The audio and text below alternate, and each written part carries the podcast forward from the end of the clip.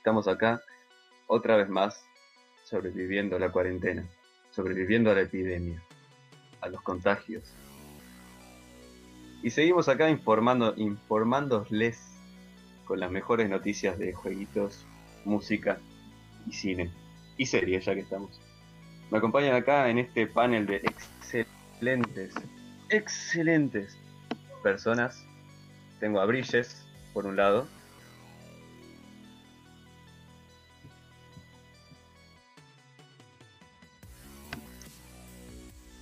Me acompaña también el excelentísimo, excelentísimo, la... ¡Mm! ¡Ay, qué hermoso! Maxi. Hola, ¿cómo andan muchachines? ¿Todo bien? ¿Cómo andan? Todo excelente. ¿A ustedes cómo les va, muchachos? No, tranquilo, por cierto.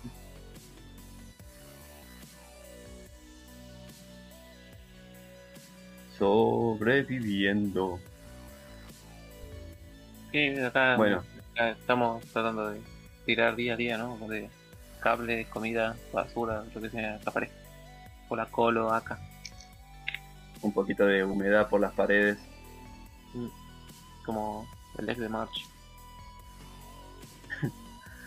¿Nunca intentaron chupar humedad de algún lugar? Por suerte, no. No, claro, a, mí tampoco. Sí, no, no. Bueno, ¿quieren ir al grano? ¿Directo al grano? Yo tengo uno justo arriba del ojo, así que. No me pasa buen momento paso. Cuando estás pasando por la puerta. Bueno, empezamos con los hechos en la historia.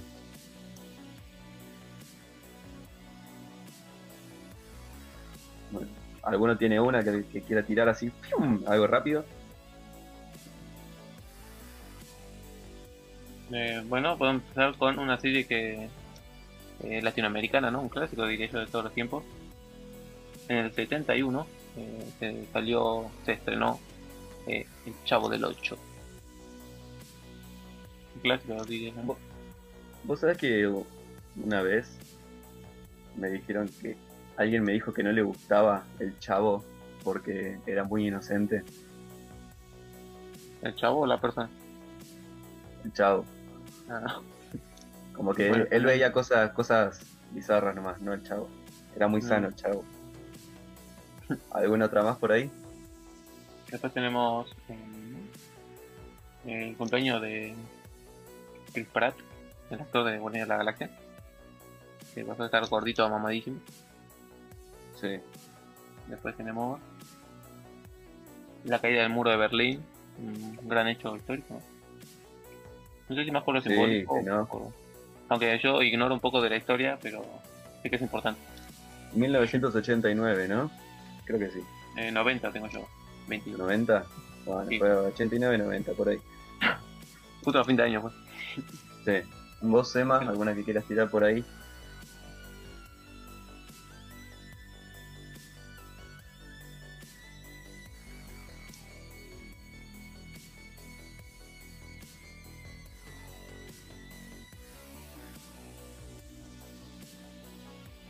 Muy... ¿Cómo se llama esto? Infravalorado puede ser.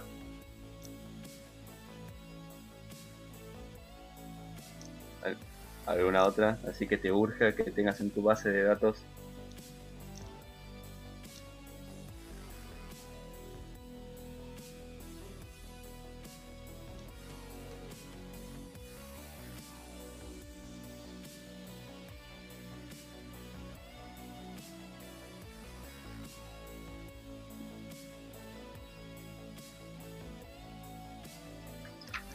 US6. Ah, USSS. sí. Bueno, ya que estamos voy a tirar una ahí, que rebote al ángulo. Fue el cumpleaños de Vince Clark, que nadie conoce el nombre, ¿no? Pero fue integrante de Depeche Mode y Erasure, dos de las bandas, así que siempre en ninguna alguna que otra de Depeche Mode. Y el tipo fue compositor en Depeche Mode de I Just Can't Get Enough. Así que quizás no festejen al tipo, ¿no? Pero festejen su creación al menos. También fue el, el cumpleaños de Fred Schneider, que también, viste, ¿quién, quién es ese vos? Pero en realidad fue el cantante de The B-52s, que tampoco conocen la banda, pero fue esa banda que compuso el exitazo Love Shack, Baby Love Shack. Dos picando que nadie conoce nada, pero es lo que te digo. Festejemos, festejemos la creación. Festejemos la creación del artista y, y no al artista, ¿viste? Del One Hit. Prosigo, prosigo con la rueda.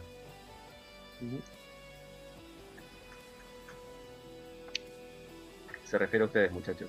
Ah, bueno, dijiste prosigo, parece que estaba ustedes bueno. en la rueda. Ah, eh.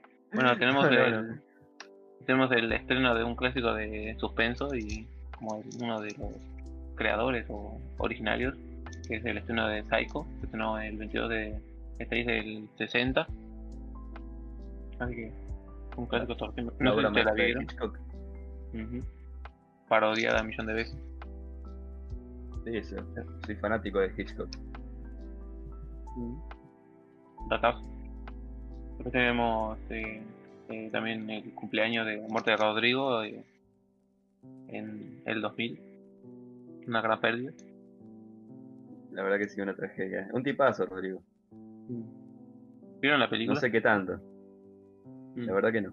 Pero, pero para mí, eh, eh, mala fama es la reencarnación de Rodrigo. Bueno. Por tanta humildad.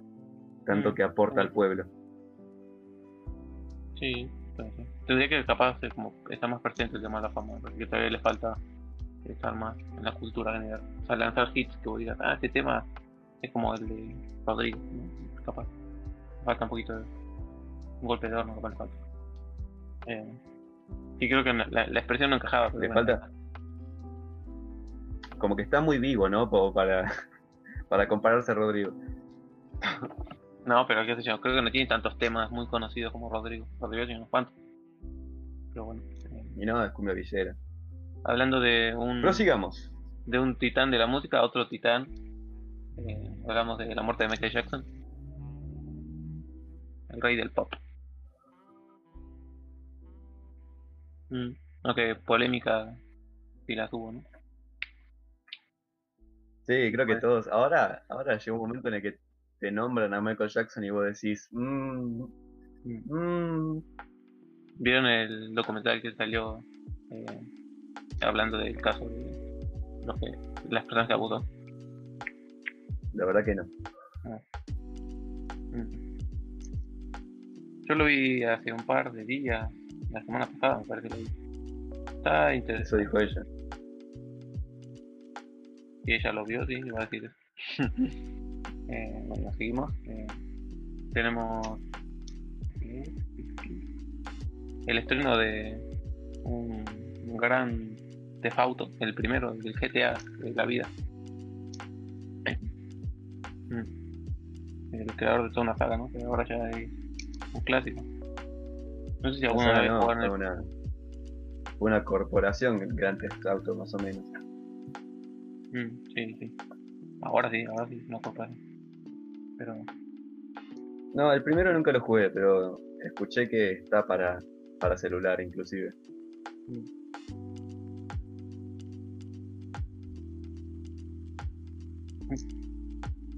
Sí, porque aparte es del 98. parece. Es un juego súper eh, básico, supongo. Sí, que ahora-. Que ahora lo puedes encontrar en, en, en juegos Flash inclusive.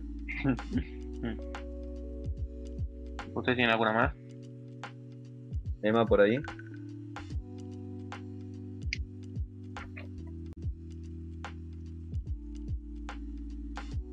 Y Bueno, para mí sí. Una, una también para la cultura pop viene genial y otra más para las personas cultas. La primera, la popular, fue el cumpleaños de la cantante Debbie Harry, la cantante de Blondie. mm, Que sí, también, si no saben quién es Blondie, es One Way or Another. Excelente cover que hizo One Direction también. Sí, más por eso. Y otro para la gente culta, fue el cumpleaños de Stanley Clark, eh, bajista de jazz. Que muchos piensan que jazz con trabajo y no, tocaba, tocaba el bajo, bajo eléctrico. Que, dato curioso, le robaron su bajo favorito. Y hasta el día de hoy no pudo conseguirlo. Pobrecito. Seguramente. Bueno, Maxi, ¿Alguna te lo cedo, te lo cedo todo a vos. ¿Qué Me quedó una querés? última, la última, pero yo creo que es la más importante de todas. Es un estreno de una película que es como, no sé, es una de mis favoritos de toda la vida, que es Volver al Futuro, que se estrenó un 3 del- de este mes, de julio, sería, ¿no? estamos en julio, ¿no? Ya. Sí, Julio. Eh, eh, no, no tengo la fecha, pero sé que es del 85 la película, así que no sé Sí, qué pues. sentimientos tienen hacia esta película, pero yo Sí, la amo todos la amamos. Todos más más. Volver al Futuro. Yo, pero en, en todo, inclusive las canciones te quedan grabadas. Sí, la de Power of Love. O, Sí, vos sabés que es, la primera que estaba pensando también. It's the Oh, power Johnny B. of love. o Johnny B. Good. Sí, todos O la de- McFly. O la otra, la que canta el. Earth Angel. Sí. Esa. Yo, yo ya dije, yo cuando me case quiero tener una fiesta así con toda esa temática de, de esa fiesta de, encanto bajo el 50. océano. No, no, de esa fiesta del encanto bajo el océano. En la Ah. fuente como la tiene ahí, ahí o sea, igualito. Voy a tener un traje ahí como el de los padres de él. Toma, no me roben la idea. Sí, estaría, bueno, estaría bueno. Empezar a, empezar a desaparecer de a poquito también. Claro. Poner a un pibe en el escenario que le falta una mano y todo. Pero bueno, esa es la, la última y más importante para mí. Sí, bueno, hace poco estaba escuchando en la radio, estaban haciendo un especial de Volver al Futuro. ¿Cómo es eso? Sí, estaban pasando las canciones nomás, pero bueno, y tirando datos. Mm, ¿Les parece Nebros?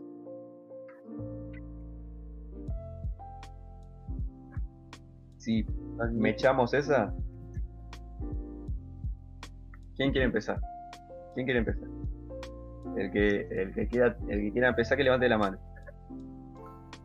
No puedo tener dentro del pantalón. Bueno, Maxi, vos que sos la base de datos, pasame por la cucaracha, ¿qué noticias tenés? Bueno, tenemos que esta. Supongo que se enteraron y creo que lo mencionamos, o me parece que no.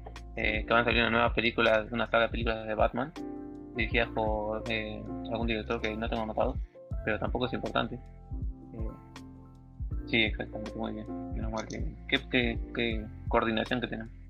Eh, bueno, esta trilogía de películas ya confirmaron que no van a ser parte del universo del- de la Liga de la Justicia y Batman vs Superman. Ya confirmado va a ser algo aparte, como las de Nolan, así que hay que ver qué sale. Es en donde va, en donde va a actuar Roberto Pattinson. Exactamente de mí, el hombre murciélago. El hombre yo la conocía más por esa, por esa controversia que por todo el hecho de Batman. Sí, y hace poco, bueno, no hace poco, fue hace bastante, pero habían sacado un teaser mostrando el traje y medio como que gustó, medio como que no. Pero Sí, eh, era-. Era como ver un cuestión de- trailer de 50 sombras de Grey. sí. Pero habrá que ver la película, yo creo, yo le tengo fe a la película. Sí, yo también, es un excelente actor para mí. Sí, no tanto por el actor, yo me, fijo más en la historia. Bueno, además sabemos que le encanta Batman también. Sí. Está esperando con ansia.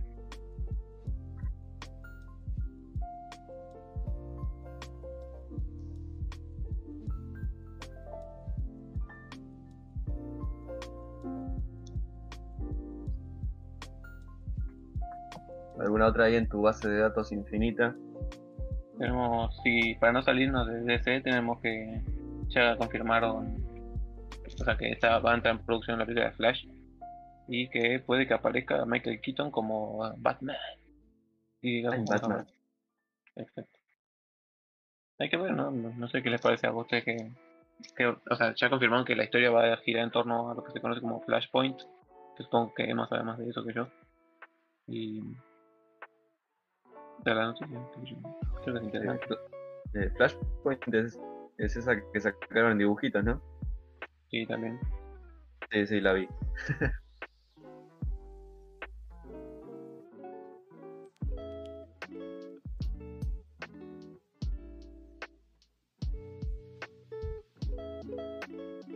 Mm. Si quieres te la leo, pero no es muy diferente a la del animada y el cómic. Dice, la película de Flash sigue la historia de Barry Allen. Acá nuestro compañero Iván muy parecido.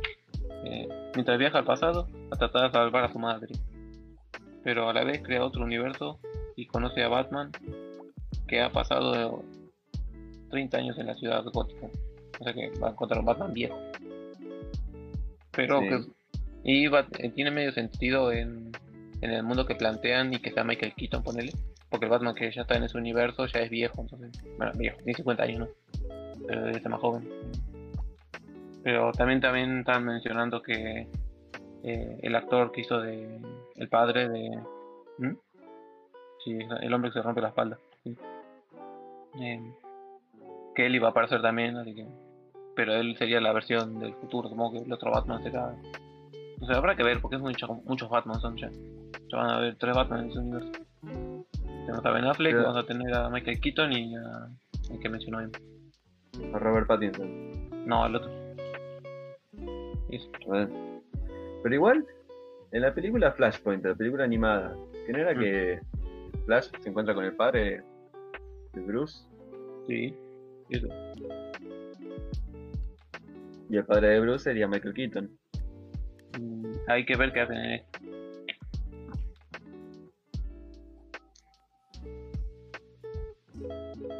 Ah, ahí está.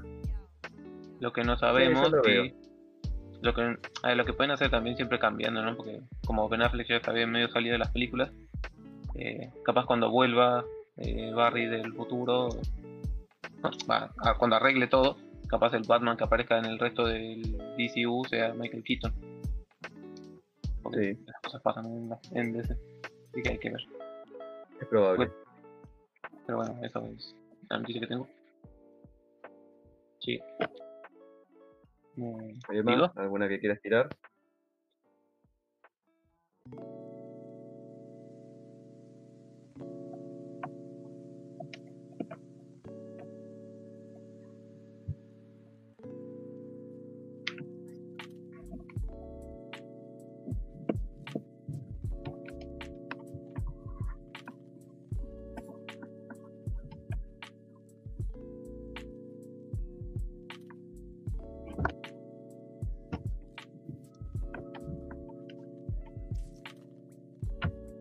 No había ya un juego de Crash así?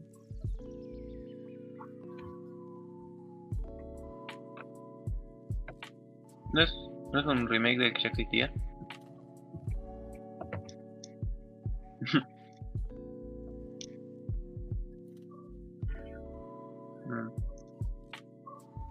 Sí, se me hace que debe ser eso, porque ya sacaron el, primero y ese creo que era el segundo.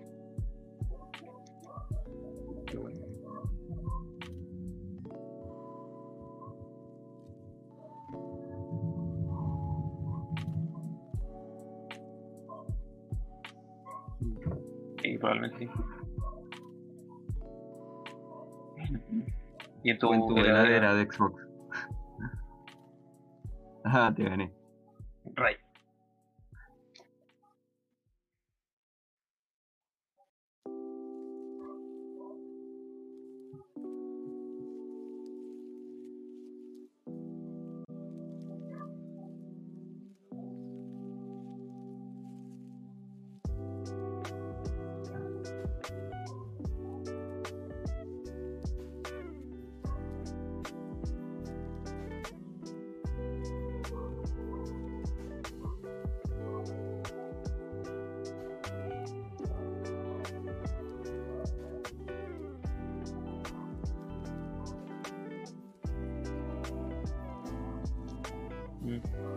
¿Pero el juego apenas estaba empezando desarrollo o ya estaba...?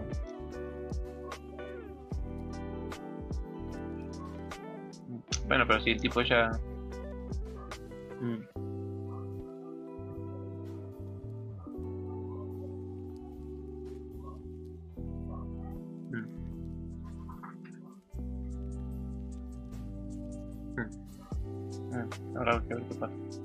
no sé, yo no entiendo nada de eso, ¿no? Pero capaz puedan. Que el tipo ya sentó todo lo que quería hacer, capaz lo que queda sería programar y detallar. Capaz no se acá perfecto, pero si el tipo ya tiene el guion de la historia hecho y todas las partes, por ese lado no creo que afecte, capaz. Pero ni idea ya, no, capaz van haciendo sobre la marcha y no sabes. Bugs va a ver ¿Cómo? eso, es importante.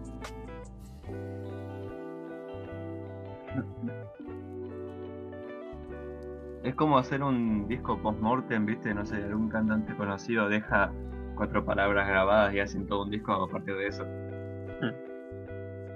O como hicieron con la Liga de la Justicia. El director se fue y la terminaron más o menos. Más o menos. Sí, más o menos. a ver, funciona. Sí, algo para los. La gente. No sé, la gente que le gusta lo bizarro o la gente que si considera culta el famoso director David Lynch, mejor conocido por sus trabajos en Twin Peaks y en Blue Velvet, está lanzando todos sus cortos, creo que por la cuarentena se volvió loco, está lanzando todos sus cortos eh, a YouTube. Junto con, dato, dato ahí entre paréntesis, hace también reportes del clima de 20 segundos más o menos. Hermoso, es él viendo por la ventana y diciendo, eh, está un poquito nublado. Hermoso. Pero bueno, está sacando todos sus cortometrajes por YouTube.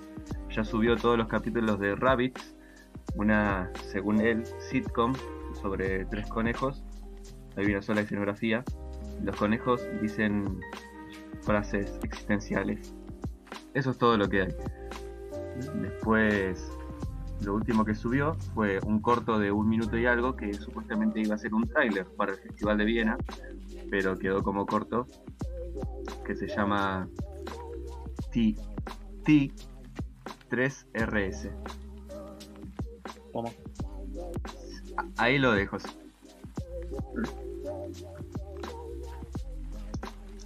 Sí, no, no hay mucho que contar, o sea, es- David Lynch es como colarse pepa, lo tenés que vivir, lo tenés que hacer para saber cómo es, ¿entendés? Lo tenés que ver a David. Y tiene, inclusive, hay otro dato para que entren ahí si les da curiosidad, lo busquen. David Lynch hizo todo un video de 17 minutos de él cocinando quinoa. y lo metió como bonus en una de sus películas. Toma.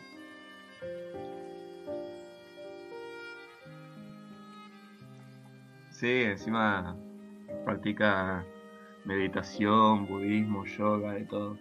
Pero bueno, a sus 75 años no deja de sorprendernos con las bizarriadas que va tirando. No, creo que no vi ninguna de sus películas o produ- producciones. No sé si se ven alguna de. Una que te puedo recomendar es El hombre elefante. El hombre elefante es muy fuerte la película, pero está muy buena. Ah, sí, creo que justo esa sí la vi, pero no, bueno, no sabía que era. Y fue hace un montón, así que Sí, es, que está, blanco y negro inclusive. Mm. Sí, sí. Capaz la Bueno. revisita. ahora. ¿Eh? Capaz la revisita. Sí, creo que merece un- un- una review por ahí. Seguimos Bueno. con más noticias. Sigan entre ustedes. Sí, tenemos que. Sí, conocen, o sea, anclándolo, ¿no? De eh, la saga de Karate Kid de los 80, eh, informando, dando contexto. Eh, en YouTube empezado a salir una serie llamada Cobra Kai, que era continuando la historia, pero de, en el punto de vista de que sería el malo de la película, el rubio, el bully. Eh, empezó a salir una serie para YouTube. que yo vi dos capítulos que estaban gratis, ¿no? Para verla tenía que ser premium. Y estaba interesante la serie. Y ahora eh, Netflix compró los derechos para hacer una tercera temporada, así que va a estar la serie en Netflix. Para quien le interese, como yo que la quería ver, eh, vamos a poder disfrutarla ahí. No sé si ustedes son amantes de la película original de Karate Kid. Eh, eh, nunca fui muy fanático, sinceramente. yo recuerdo haberla visto una vez cada una, creo, si, si no miento, ¿eh? Ah, supongo que fui el que más vio la película. Yo la he visto varias veces, la primera, la segunda. A mí, a mí me, me confundía mucho, tipo, no sé cuál era la primera, la segunda y todo eso, porque en un momento soy una chica y no sé si es, no sé. Yo cuando era chico pensaba, viste, no sé, siempre hay un personaje nuevo, debe ser el hijo, decía yo. Entonces siempre me confundía eso, pero no, no, nunca fui muy, muy seguidor de ese estilo de película. No, yo me entretiene bastante. Lo único que me molesta es que a veces cuando la dan en el cable, que la pasan con un doblaje nuevo y es muy feo el doblaje. Muy. La voz de, de- de Daniel es muy fea. Pero bueno, la noticia es que la serie esta continuación va a estar en Netflix y eso es bueno. Después también, eh, siguiendo con Netflix, tenemos que van a hacer una secuela de Pushitos en Fuga, un clásico de stop motion. Sí, fue el que- lo que me introdujo en stop motion, básicamente. Así que les debo la de qué va a tratar, pero ya si sale algún tráiler ya lo comentaremos en su momento. Obviamente. ¿Vos además, ¿Ustedes vieron la película además? ¿Vos la viste? Eh, si te digo te miento, la debo haber visto hace mucho tiempo y no recuerdo Mm. nada, pero tengo como vagos recuerdos. Y si no, me la estoy confundiendo con Wallace y Gromit, que también es más o menos de matemática. Creo que es, es el mismo estudio, básicamente, ¿no? Porque es, es igual para mí. Sí, creo que no hay muchos estudios tampoco que hagan estas cosas. No, tenés, o sea, todo lo que hace Tim Burton y después. Mm.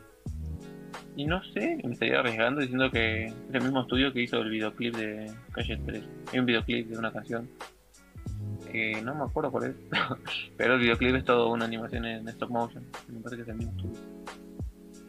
Bueno, lo- los mantendremos informados, los mantendremos informados si llegamos a conocer en algún momento si es el mismo estudio o no. Claro, O eh, cu- en cuanto salga el tráiler, ahí les traigo de vuelta el dato correcto. quedamos a confirmar. Bueno, siguiendo con. Ahora vamos a un poco al mundo de anime, siguiendo en Netflix.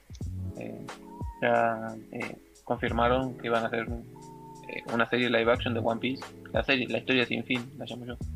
Eh, Es más o menos. que, que va a empezar a rodarse el 31 de agosto y va a terminar el 21 de febrero. Así que es un rodaje cuanto menos largo.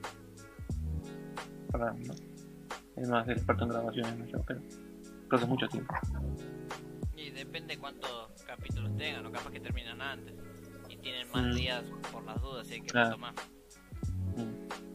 Mm. Pero bueno, eh, es un anime muy largo, no sé si... Eh, ¿Y vos lo viste? ¿O conoces algo de una pieza? Yo quería verlo, a mí me, me- me encantaba. La primera vez que lo vi me, me gustó mucho. Quería verlo. Después que vi, no, no sé, vi que tenía como 900 capítulos y dije, no, no, gracias. Tengo una vida que disfrutar. Sí, pero ahora con la cuarentena puedes disfrutar, ¿no? Algo que lo pones ahí. Bueno, no sé si estarán doblados, ¿no? Por- como para no estar viendo haciendo otras cosas. No, ahora estoy a full con los, ca- los caballeros del zodiaco, así que. Mm. Sí, yo también estaba viendo el Caballero de...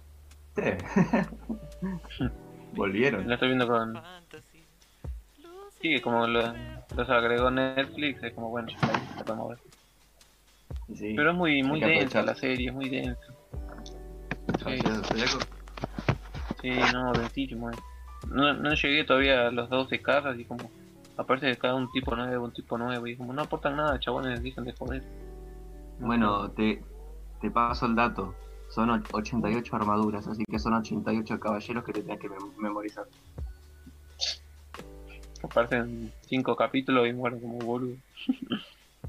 Podemos hacer una, eh, una especial hablando de Caballeros de Bueno, ¿Qué más? ¿me está pasando por la cucaracha? Mm. Cortamos acá la, la transmisión para una noticia de última hora. Sí, sí.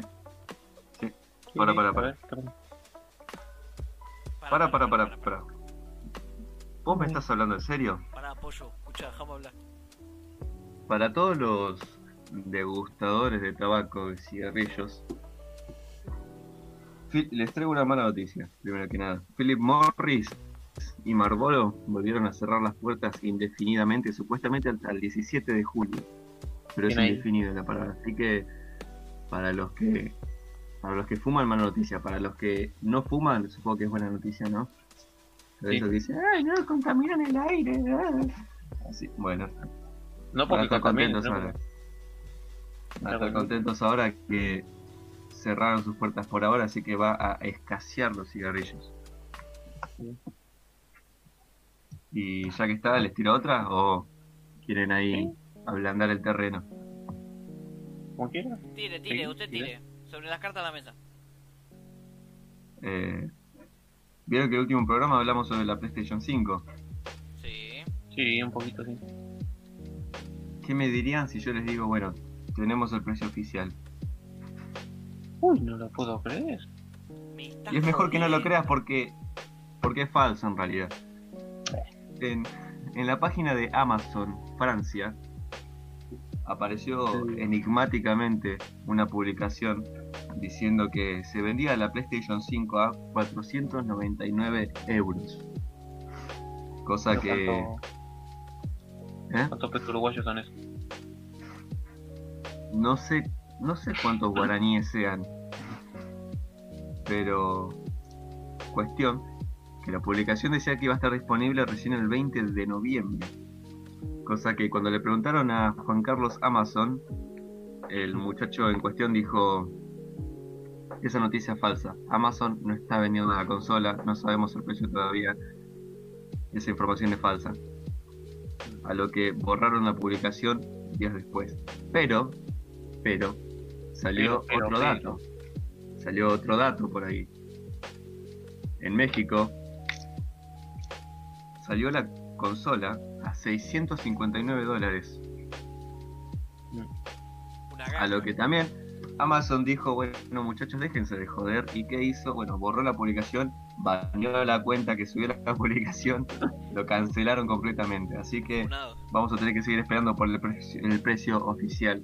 Pero ya hay, hay gente emocionada ahí estimando un precio, cosa que no creo que sea posible y no creo que cueste esa cantidad de plata. Creo que en pesos argentinos tenemos que calcular que cuando salga rondará los 100 mil pesos aproximadamente una PlayStation 5. Yo creo que, que vamos a tener que comprar alguna silla ortopédica o algo, porque el precio nos va a dejar con un poquito de dolor anal. Qué sutil. Sí. No. No tengo pruebas, pero tampoco dudas.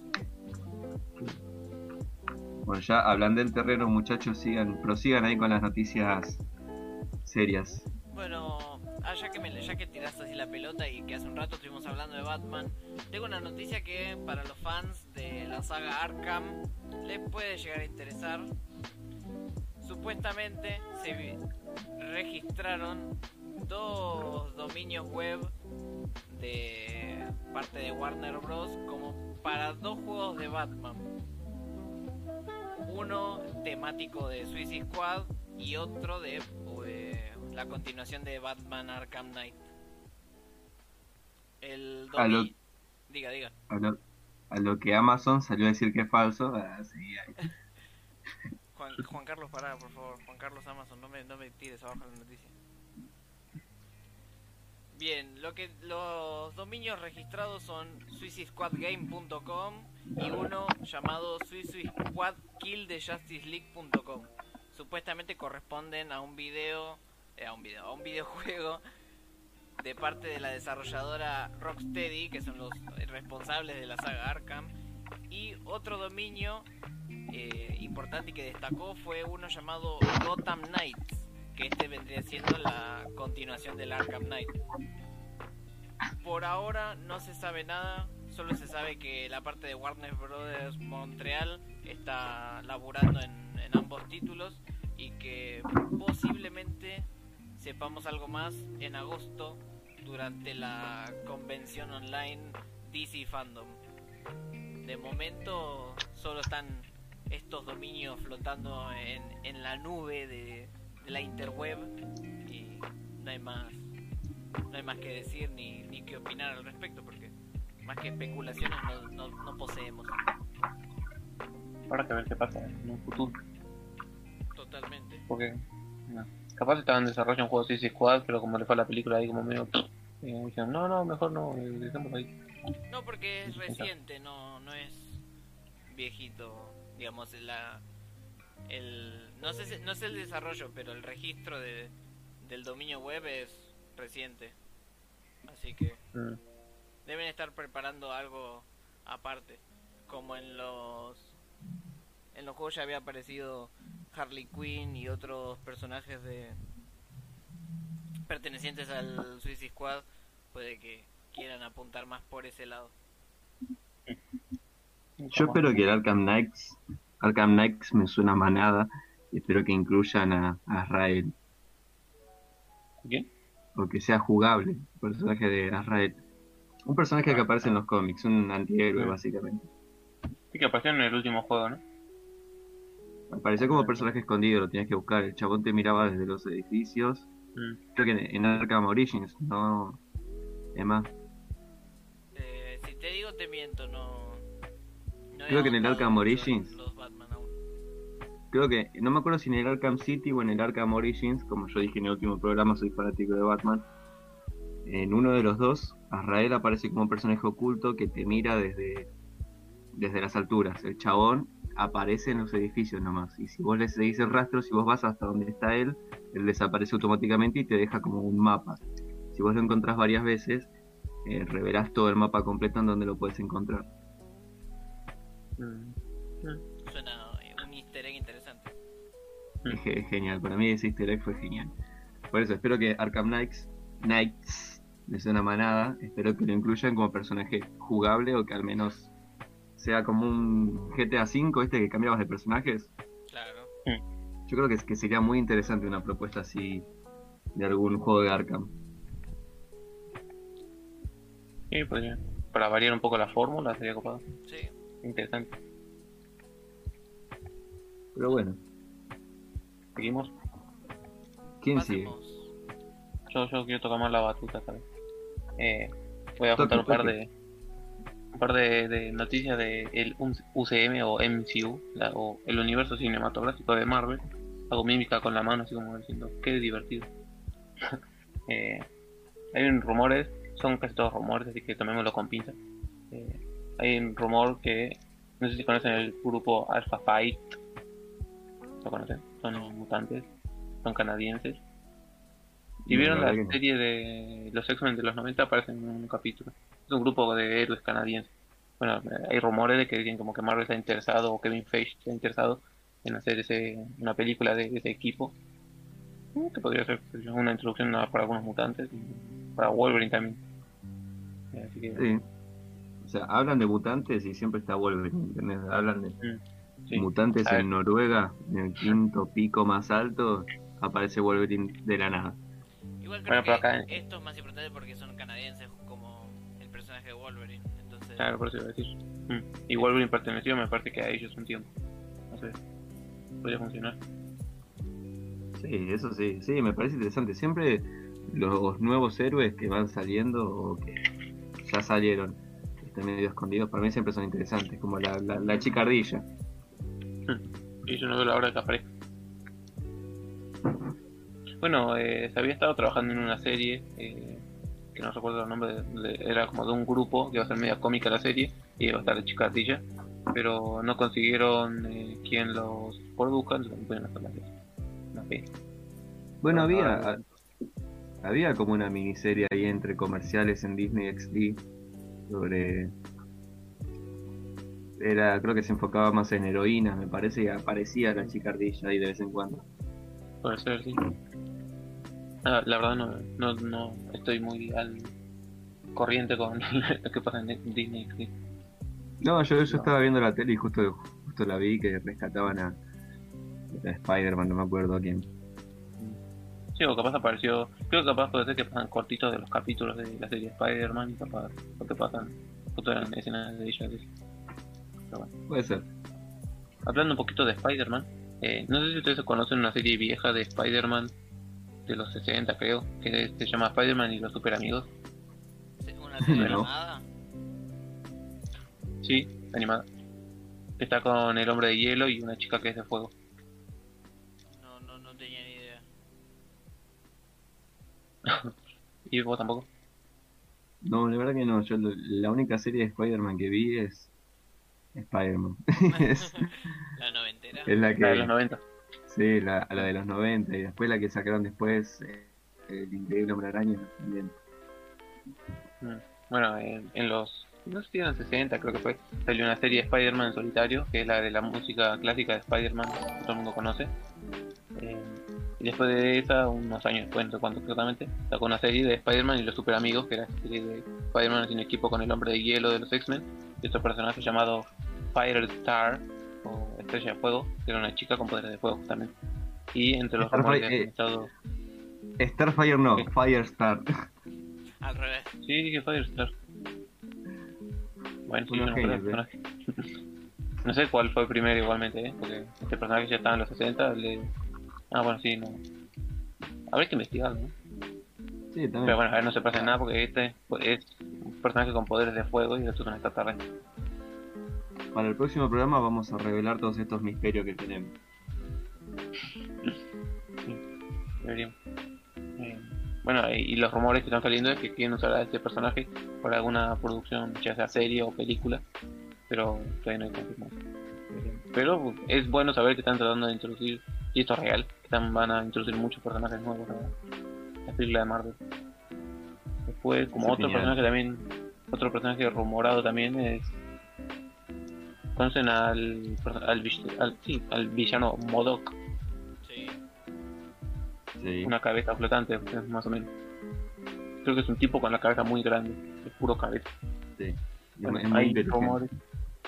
Bueno, Sí. lo, lo introdujeron ahora para el juego de PlayStation 4 en el tráiler, como el villano principal. Mm. Ver. Bueno, ese personaje eh, lo van a. Hay rumores de que quieren a Jim Carrey para que haga ese personaje en las películas. Así que mm, podría ser. Ya hizo de, de villano una vez, así que. Y, es- y no es un, Sí, un creo villano que, que. yo, creo- yo creo que iría bien, porque ese villano en la serie de los 90 era muy cómico. Mm. Creo que también estaba en la serie de Iron Man de los 90. Creo que en esa serie aparecía él. Y como no es un personaje súper importante Bueno, como sí. Doom o Thanos, no se tiene que tomar tan en serio, se pueden hacer que sea más chistoso o más ridículo con Jim Carrey a la cabeza. Ja. Nunca mejor dicho. a la cabeza. La. Sí, aparte, igual eh, hubo una época en los 90 en las que todos los villanos y todos los seres se mezclaban todos en todos. Hay un capítulo de X-Men donde aparece el Capitán América, hay un capítulo de Spider-Man donde se junta con Daredevil, tiene el Sí, mismo es enemigo y cosas así. Eh, Hay capítulo donde debuta Estaría bueno que- Strange también. Sí, sería bueno que, que vuelvan a hacer esas cosas, esos crossovers. ¿no? Hace mucho que no escucho de un buen crossover. como bueno, y Endgame. No, pero un crossover. Porque una cosa es. Una cosa son esos crossovers enormes como fue en Game y los Vengadores y todo eso, que vos ya te la veías venir. Otro es un crossover, no sé, cuando Wolverine pelea contra Lobo. ¿Quién es Lobo? Ah, Lobo, Villano. Lobo Sí, bueno, es un antihéroe, es un, es, es un metalero que escucha hermética y anda en motocicleta. Eso es todo el, esa es toda la trama del cómic. sí, pero ese, ese es un crossover entre compañías directamente. Bueno, ahí está, mira, me está. Para, para. Ahí me están pasando por la cucaracha que de Spider-Man y los super amigos es de, de donde salieron los mejores memes. Sí, tal cual. Puede ser. La- muchas está. de las plantillas que usamos hoy en día salieron de ahí. Avalamos completamente ese dato. Sí y no. Bueno, yo, yo pe- yo pensaba que, que- que eso había salido de la serie de los 90. Que se parecen y son iguales para mí. Bueno, el- el- la escena esa de Spider-Man atrás del- de, de la mesa, el de los Spider-Man apuntándose, el de Spider-Man en, en el piso, en las vías del tren. Esas son de la serie vieja de los 60, no de la de los Super Amigos.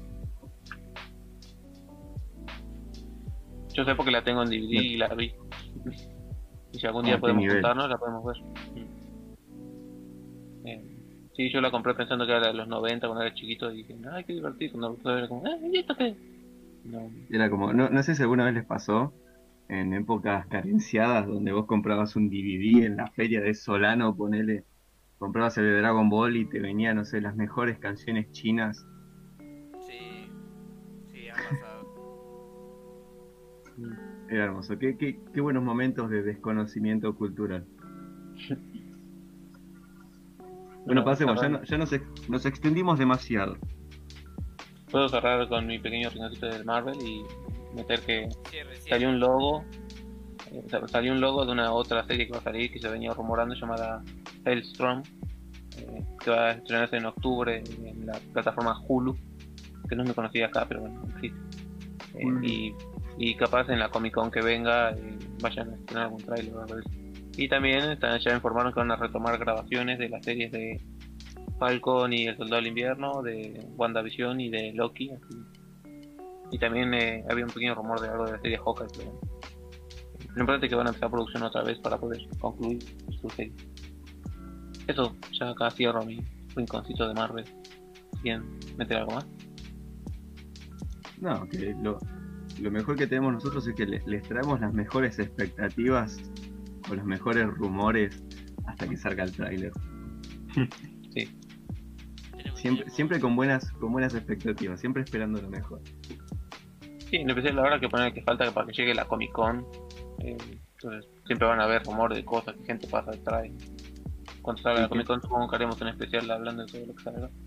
Y que no te sorprenda que la Comic Con sea por stream y tengas que pagar también. No, no, sí, se dijeron que era, iba a ser gratis y para todo el mundo. Y que no, te, no te ser problema. sorprenda si no hacemos un directo reaccionando en vivo a la Comic Con. Todo puede suceder. O, o que no te sorprenda que no pase también. Claro. Tampoco. Por eso, todo puede Sí. suceder. Esto es tirar una moneda. Bueno, mira, me están pasando por la cucaracha. Otro crossover genial de, de Jimmy Neutron y Timmy Turner. Uf. Sí. ¿Ves? A esos crossovers estoy hablando, que, que no te los esperas. Mm. Bueno, Sí. ahí, ahí cerramos. Perfecto el dato, ¿eh? ¿Qué quieren pasar? ¿Algo serio o algo...? O si quieren pasamos a una- uno de los platos fuertes de, de la noche de hoy y tocamos un poquito el tema Cyberpunk 2077 y todo lo que nos dejó su nuevo tráiler. Admito No- que no, no lo sé. vi. No sé por qué, pero por, por Cyberpunk siempre decís Cyberpunk y en mi cabeza tengo a Daft Punk. O sea, yo creo que va, yo creo que debería ser la banda sonora como hicieron en Tron. Mal. Que no te sorprenda que aparezcan capaz en algún Ojalá. del videojuego. Ojalá, cualquier cosa que tenga que ver con Daft Punk yo avalo completamente. Y si dicen que Daft Punk mataron a, a chicos en una secta satánica, Y si te dicen que Daft Punk mató a Nisman, Ah, mira. ¿cómo? Son viajantes en el tiempo. quiero retruco. Bueno, durante la semana pasada, eh, CD Projekt Red, que es la desarrolladora encargada de Cyberpunk, dejó una transmisión llamada Night City Wire, que es como el primer capítulo de muchos que van a ir sacando, en donde te van a ir como presentando todo lo que es el ambiente, todo lo que es la ciudad, qué se puede hacer y todo eso. Junto con eso lanzaron un tráiler que en donde te presentan cuál va a ser como la temática central del juego, que se basa en buscar un chip, que es como un nuevo implante corporal que te concede la inmortalidad. ¿Cómo? De, la historia del juego mencionaron eso y después empezaron a, ahondar más en todo lo que son las mecánicas jugables.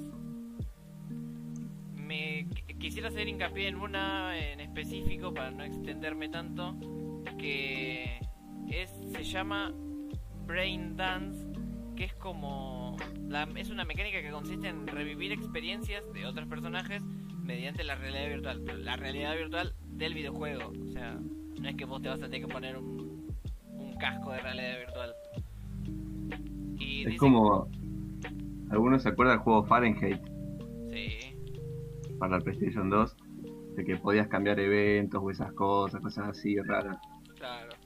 Bueno, esto supuestamente te va a dejar ver lo que vivieron otros personajes, pero el, el chiste de esta mecánica jugable es que te va a permitir explorar mecánicas y temáticas que no pueden profundizar o no pueden poner del todo dentro de lo que es el juego base.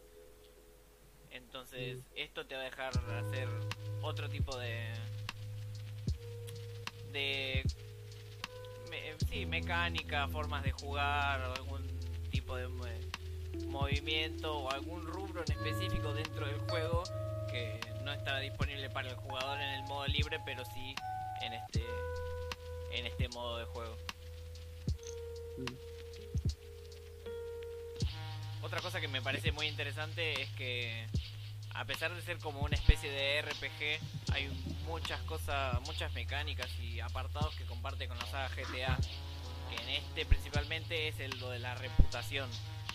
Que a medida que vayas matando personajes de otras bandas o algún otro político importante y cosas así, te va a ir subiendo la reputación que te va a dar eh, puntos y accesos para recursos mejorados o mejores artefactos dentro del dentro del ambiente que es Night City.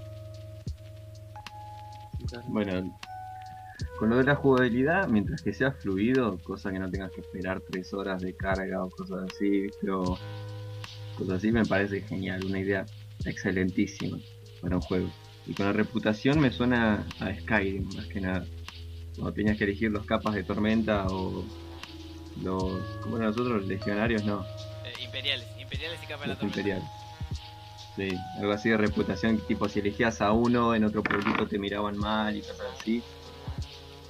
Sí, por lo que tengo entendido de la historia, sos como un mercenario que tiene como un bando, digamos, si lo ponemos todo en lenguaje GTA, digamos que siempre vas a estar para los families de Grove Street y a medida que vayas matando personajes o jugadores de otras bandas, va, te va a ir subiendo la reputación. Y cuanto más reputación, mejores armas, mejores mejoras, valga la redundancia. eh, mejores vehículos y todo un montón de abanicos se te abre para para sembrar el terror o o hacer mejor las misiones a lo largo del juego. Es como que yo, yo siempre intento poner todo en contexto, ¿no? Para que la gente se sienta familiarizada, más o menos. ¿Alguno se acuerda también el juego Mercenarios de Play 2? Sí. No. Ahí también tenías que elegir si ser facho, básicamente, si sos un facho o si sos guer- guerrillero facho. Porque todos son fachos. Todos, todos repartían plomo ahí, no les importaba nada. Sí, todos repartían plomo, unos te secuestraban en Falcon, otros te secuestraban en Torino, ¿entendés? Era lo mismo.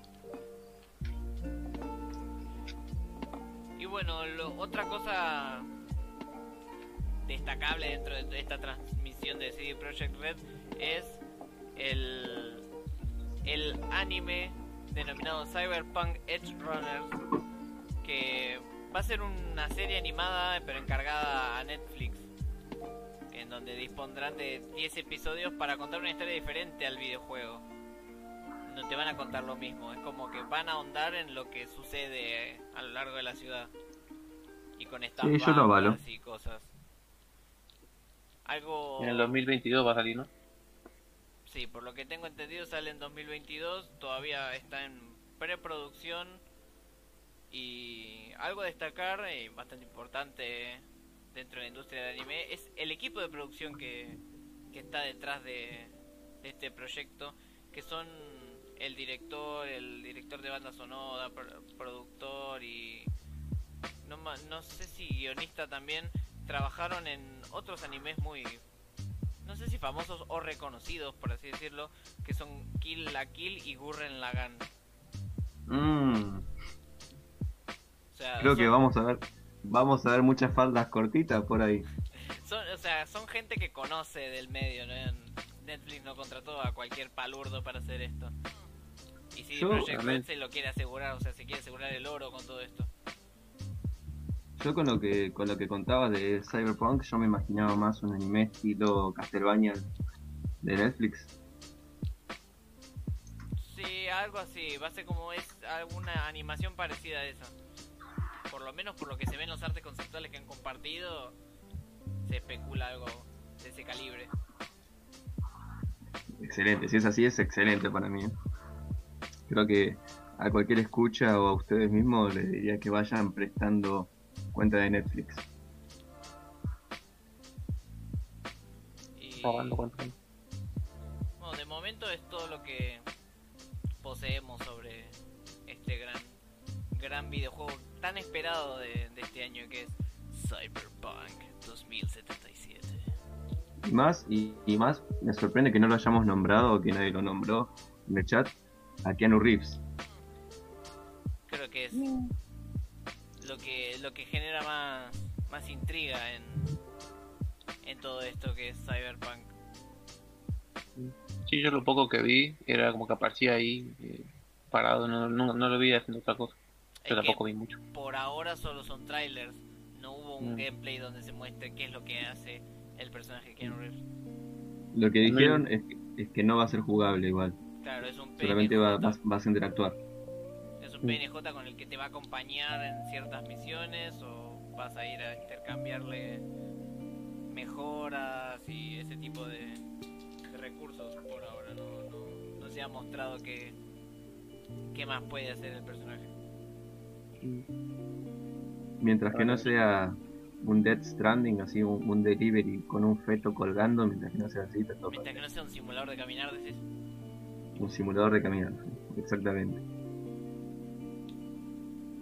Y bueno, creo que con esto cerramos Cyberpunk. No sé qué más. Si tienen alguna noticia más. ¿Quieren pasar Sí, si quieren, quieren revivir una, no- una noticia que nos podría pasar a cualquiera, tengan mucho cuidado. Esto es una noticia advertencia de los problemas que puede causar esta cuarentena, que todos nos quedamos adentro y todos compramos, no sé si les pasa a ustedes, pero todos compramos cosas innecesarias. Un hombre, tenemos un hombre, que no, tenemos el nombre, tenemos un país, Alemania. Un hombre en Alemania, eh, para ponerlos en contexto, Alemania está dando créditos a la gente para que pueda pa- para que pueda comprar autos eléctricos. Una excelente, excelente gestión. Pero ahora, un hombre quiso cambiar un auto Ford tranquilamente. y Entró a la página de Tesla y dijo, bueno, me voy a comprar un auto eléctrico, a ver qué, a ver qué tenemos. Le interesó el modelo 3 de Tesla. Excelente, dijo. Puso comprar. Error en la página. Puso comprar otra vez. Saltó otro, otro error. Venir. Ahora, después de, después de dos horas y 27 intentos, en el intento número 28 le dio, bueno, aceptamos, aceptamos tu compra, está bien, vos ganás. Después, momentos después, el supuesto hombre revisa su mail y se da cuenta que tiene una factura por 1.456 euros. ¿Qué pasó? Dirán ustedes. Todos esos intentos erróneos por comprar un auto, al final sí se lo facturaron y terminó comprando 28 autos. Sí, sí. Hay que tener 28 Tesla, eh. Hay que tener 28 Teslas. ¿eh? Yo creo que eh, Elon Musk ahí, A vender. yo creo que él te mira una vez que vos compraste los 28, a- 28 autos y te dice, vete kudasai. Por favor, basta. o sea, todos sabemos que eh, es un otaku, Elon Musk, y le gustan las patas seguramente. Pero bueno, ese no es el tema. Después el hombre llamó, llamó a Juan Carlos Tesla y le dijo, eh, eh, me facturaste 28 autos. Y bueno, Tesla dijo, perdón, discúlpame, fue ¿Me mala mía. Fue, fue mala mía, discúlpame, no pasa nada. Esto queda acá entre compañeros, todo tranquilo. Le cancelaron los 27 autos, el chabón compró uno al final. No le cargaron nada por eh, dar de baja las compras. Y le enviaron gratis el auto. Puta, qué ofertón. Sí, así que muchas veces, muchas veces yo pienso, ¿no? También. Primero, hay que tener cuidado con las compras en internet. Segundo, muchas veces vos te mandas una cagada o algo y te termina saliendo bien, ¿viste? Terminó saliendo en un programa de seres amigazos.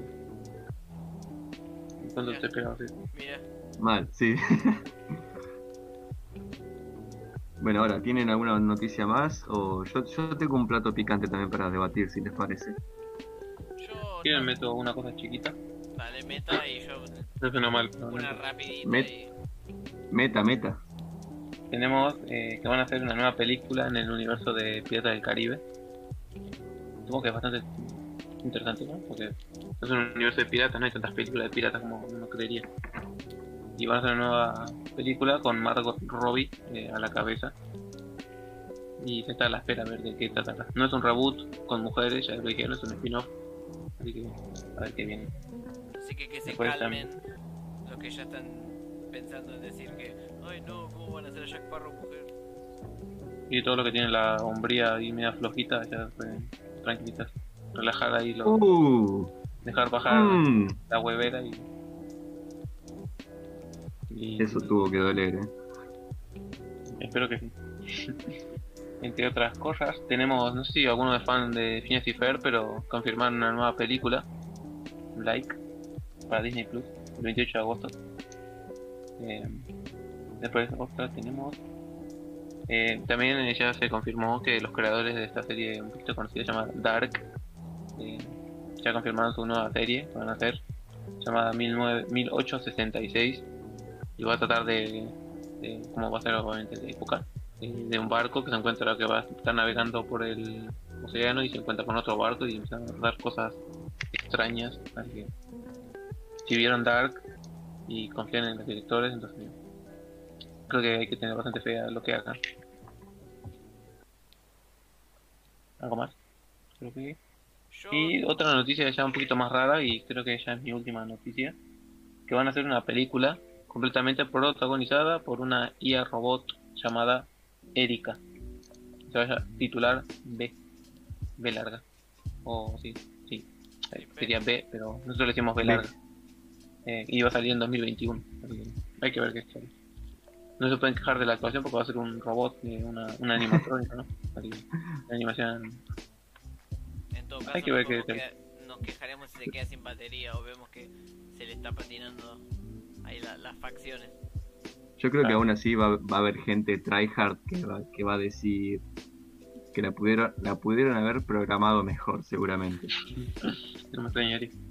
Porque no sé si vieron alguna vez imágenes de esos eh, robots que hacen con inte- inteligencia artificial, que son mujeres, que tienen toda la cara como de goma, y la, la, la vista perdida y el pelito así todo bien arregladita. Sí. Da un poco Bueno, de ahora- miedo. bueno. Ahora hay influencers, músicos en las redes sociales que son robots en realidad. Inclusive hay dos que tuvieron una pelea mediática y son robots.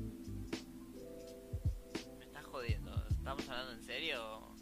Sí, sí, te estoy hablando. No tengo los nombres ahora porque fue una noticia rápida que vi y yo dije, "Ah, ¿hasta qué punto llegamos? Pero otra vez, para el próximo programa vamos a revelar todos los misterios y vamos a dar todos los nombres y todos los trailers y todo lo que tengamos para dar.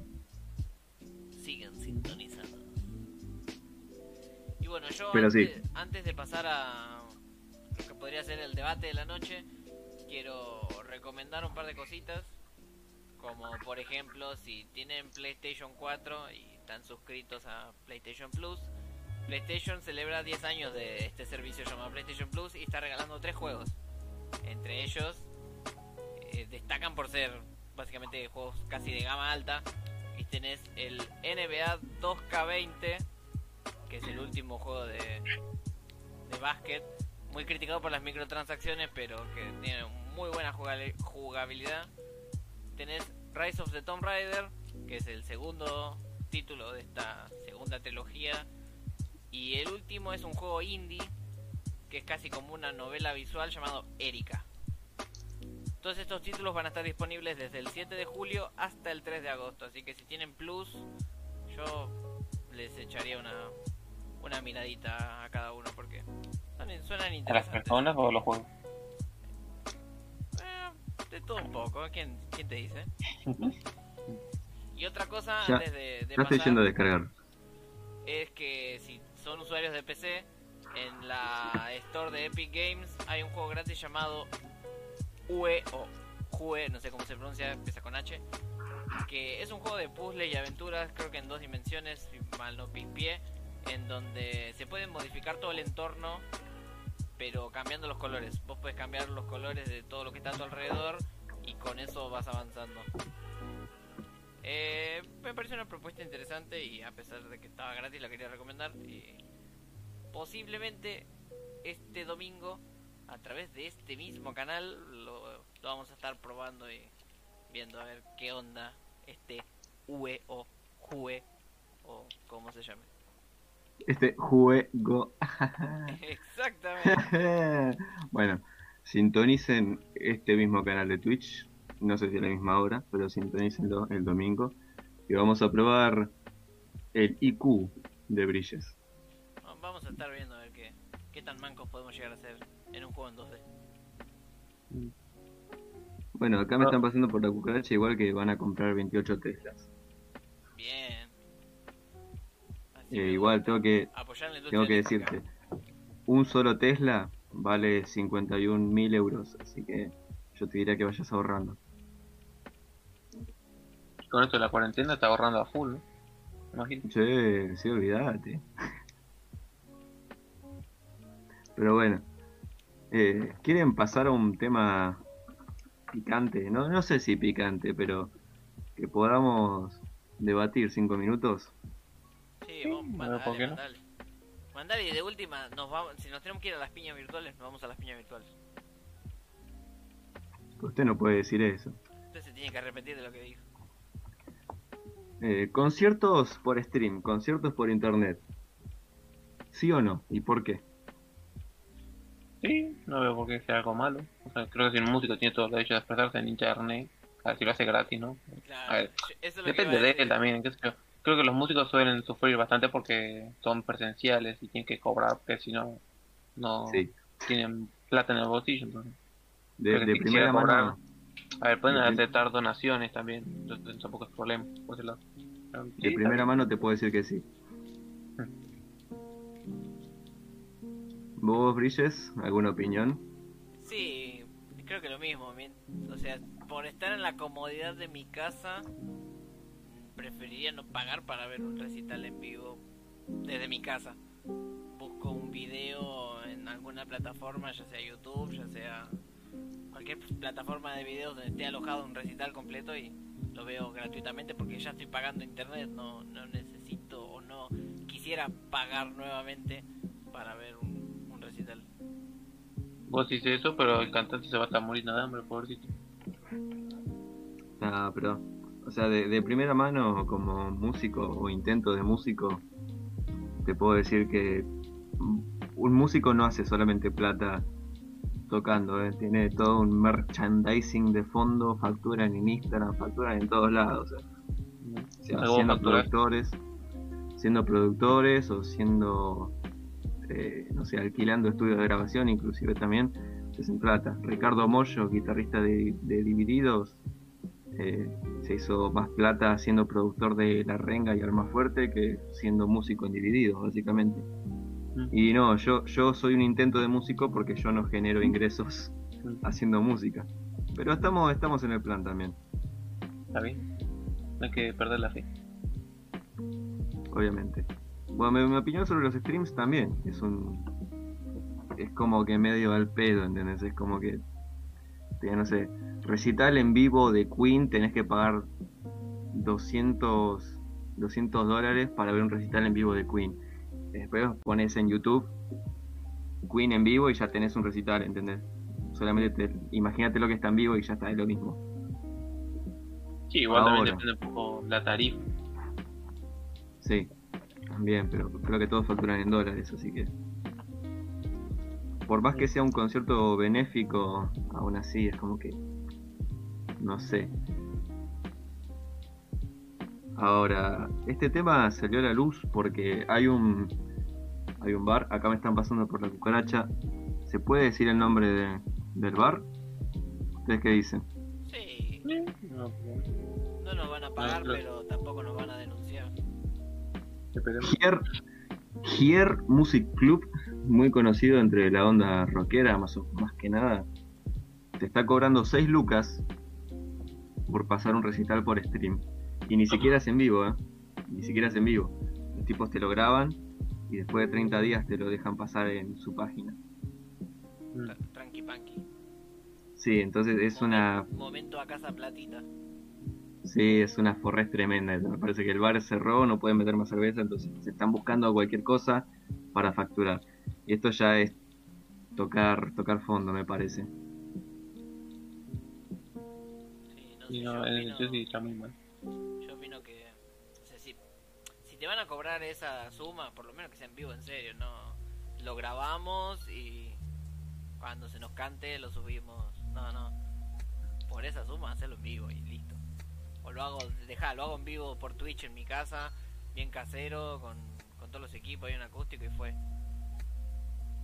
Y sí, sí, es medio, es, eso es lo que te digo, es una forrés para mí, ¿entendés? Siempre...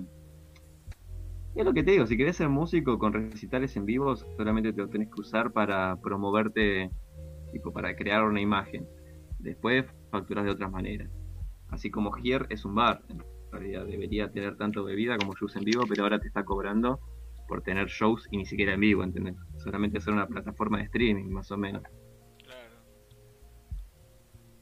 Eh, y nada, y también otra de las condiciones era tener un disco grabado con alguna discográfica independiente o mayor. O sea Así que, si no tenías un disco grabado no podías...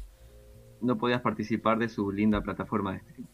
Mira vos, qué macaroni. Una, for una forre tremenda, ¿entendés? Así que si hay, si hay algún músico ahí escuchando, lo lamento por nosotros. Eh, sale, por favor, que todo el chat me reporte la página de Gier. Pues, sale report. Qué divertido. Te sale ca- canceladísimo here ahora, Gier Funado. olvídate. Así como cancelaron a Uniclub, otro dato ahí que les tiro. En Uniclub se hacía todos los viernes la, la Bell Pop, una fiesta ochentosa, mucha gente grande, mucha gente joven, ochentoso, pero ochentoso a nivel de, de Patch Mod y dos minutos, ¿entendés? Era bizarrada total, hermoso. Y lo terminaron cancelando porque no quisieron pagarle a una fotógrafa la plata que ella merecía realmente. Sí. Así que también, si piensan ponerse un bar, no sean, no sean como esta gente forra si se van a poner un bar. Ah, a ver, estoy, estoy Sí, leyendo- también. Estoy leyendo las nubes. No sé si también lo estás leyendo. Sí, sí, me lo están pasando por la cuca- cucaracha ahora. Estoy viendo en mi computadora con tres pantallas. Bien, bien streamer con RGB para más FPS. Sí, tengo luces LEDs en todos lados. Yo tengo tres pantallas, pero una no anda, la otra es chiquita y esta la estoy usando. A ver, yo Estoy, con- estoy igual. Yo concuerdo con esto de que las donaciones son eh, en parte para reconocer el trabajo de, del streamer o el que esté haciendo el directo en este momento. Pero, o sea, hablando de recitales, en eso yo creo que para hacer un recital por streaming no te tendría que estar cobrando. Y no, como que te ahora- cobran por respirar. Claro. No porque, sé, tipo, si el es internet algo- ya lo pago, no, o sea, cobrame de ahí, descontame del internet, no me hagas pagarlo de vuelta. o sea, una cosa, una cosa es que te cobren entrada, por ejemplo, en- o que te cobren para verlo. Creo que e- este es el momento en el que nos pusimos más serios, ¿vieron? Sí. Una, una cosa es que te cobren para verlo, otra cosa son las donaciones. Claro, la donación Una cosa es eh, está en el, en el espectador si lo quiere donar o no, no está obligado. En cambio es que te cobren obligadamente para participar, participar como un mero espectador. Ahí yo lo veo como que está... mm, Y depende del formato también. No sé si es como un. ¿Nunca vieron los recitales en primera fila? eh, eh, ¿Te refieres Contextualice. físicamente de ir a un recital No, en no, primera no. fila o...? No, sacaron más que nada para cantantes baladescos, ¿no? Pero sacaron una serie de recitales que se llamaban primera fila. Esos recitales eran en un recinto más cerrado, más, no sé, 200 personas como mucho. Y el cantante o la banda interactuaba más que nada con el público, contaban historias, ¿viste? Y eso era en vivo, no era por stream. Mm. Si es algo así, es otra cosa. Ahora si es un recital completamente, no sé, escenario y público vacío y solamente te están pasando el recital, así como es, es como que si te cobran por eso es lo mismo que ver un recital en YouTube. Claro, para mí me parece una estafa, o sea, en ese contexto me parece una estafa. Ahora, si me prometes otro tipo de experiencia, que yo, ya llámese una experiencia más íntima con los fanáticos, o un tipo un acústico, o canciones y una charla de, de la banda, sobre cómo, qué sé yo, cómo desayunan y esas cosas, que sea un tipo más íntimo y algo que no se puede hacer en un recital común y corriente, sí, está justificado. Pero si es lo mismo que se puede encontrar en, en YouTube, no, ya. Para mí es una estafa. Bueno, todo esto, ¿no? Yo les tiro el dato también, no sé, como recomendación previa también. David Bowie estuvo en el programa VH1 Storytellers, que está subtitulado, eh, que también acústico, David Bowie cantaba una canción y te contaba la historia de esa canción. Cantaba otra canción, la historia de esa canción. Entre canción y canción te tiraba anécdotas de lo que pasaba por su cabeza o pasaba por su entorno mientras que él componía esa canción en particular. Si haces un stream así, yo te pago todo mi sueldo en eso, ¿entendés? Claro, porque la experiencia, la experiencia es, es diferente, o sea, te está llevando otro contenido. Sí, eso está bueno, ¿entendés? Si tienes una banda que te interesa mucho, sería bueno, algo así. ¿Ves? Acá también me están pasando por la cucaracha que por lo único que pagarían es por ver a Ricardo Llorio con Beto Casella. Beto Casella. Sí.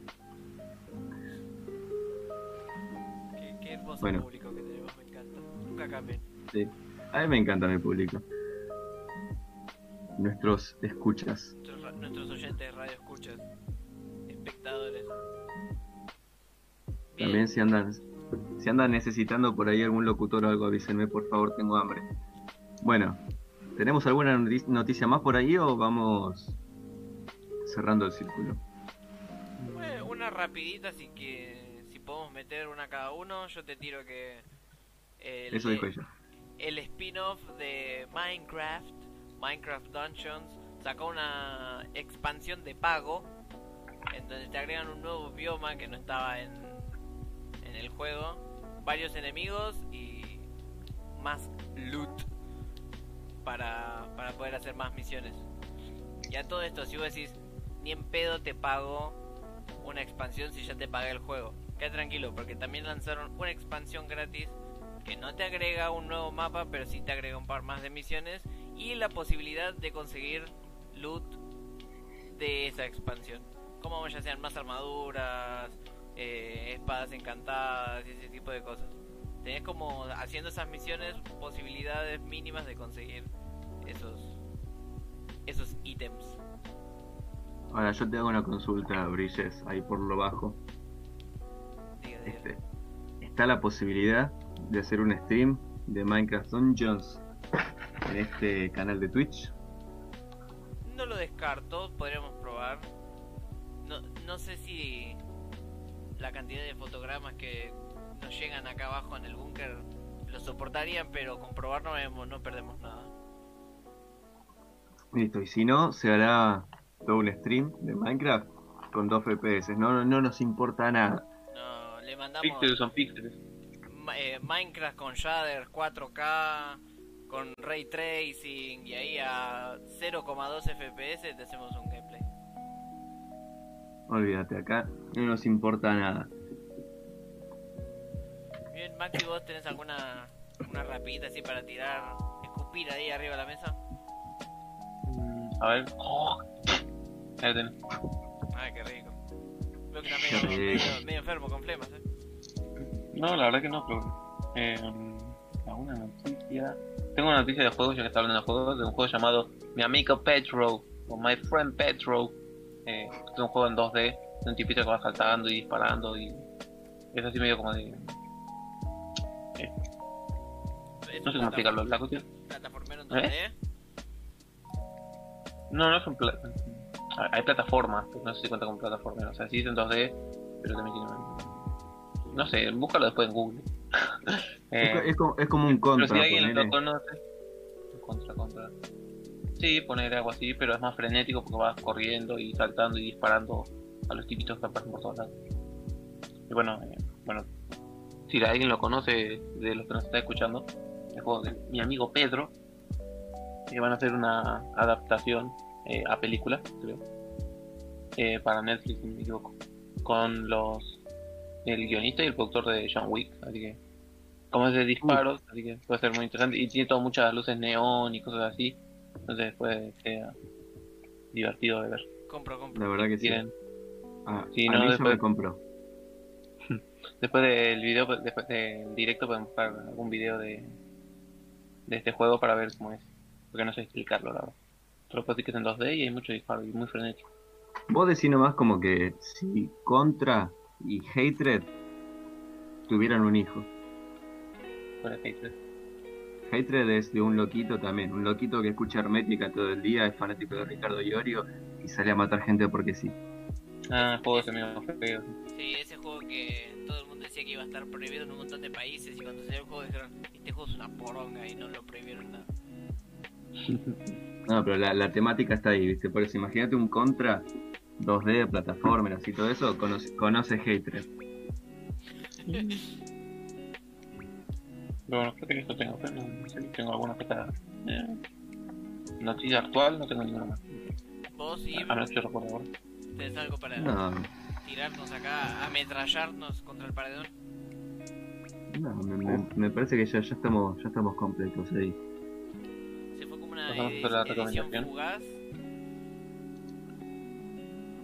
¿Qué dicen? ¿Pasamos a las recomendaciones o acá en el chat quieren que hablemos o debatamos algún tema en específico? ¿Hablen ahora Dale. o callen hasta la semana que viene? Yo, yo creo que tiene delay igual esto, así que Bueno, pero mientras Queremos. podemos hablar antes de tirar el- las recomendaciones y el cierre. A ver qué opinan acá los espectadores. Si la dilatamos un poco más, tipo 40 minutos más hasta las 2 horas o a casa platita. Tengo una noticia para estirar acá este ratito, a ver que, hasta que alguien nos conteste, de que aparentemente eh, China aceptó, no sé si se acuerdan, no sé si lo mencionamos en uno de los programas, pero eh, bueno, creo que fue cuando estaba en, nuestro país, el gobierno anterior quería insistirle venderle limones a Estados Unidos, si les suena la noticia. sí, Y Donald Trump decía, no, no, no queremos limones, una posta, limones, no queremos, porque es un juego árabe. Pero bueno. Eh, bueno, ahora eh, resultó que China aceptó 24 toneladas de limones tucumanos. Buenarda, ¿no? Ya estamos haciendo inversiones. el argentino no domina el mundo porque no quiere. Eh, Eso es un hecho, eso nunca lo dudes. Pero bueno, es una pequeña noticia que tengo acá en mi panel de- corcho que tengo acá en la pared. Tengo eso. Le mandamos limones para sociabiliz- eh, sociabilizarnos y sensibilizarnos con la gente de Wuhan y todos los afectados por el COVID-19. Ahí tenés unos limoncitos. Bueno, igual, igual así como lo ves, ya están planeando otra pandemia, viste que salió también la noticia de, de que se, se estima que hay una gripe porcina potenciada que tiene... Podría ser una pandemia.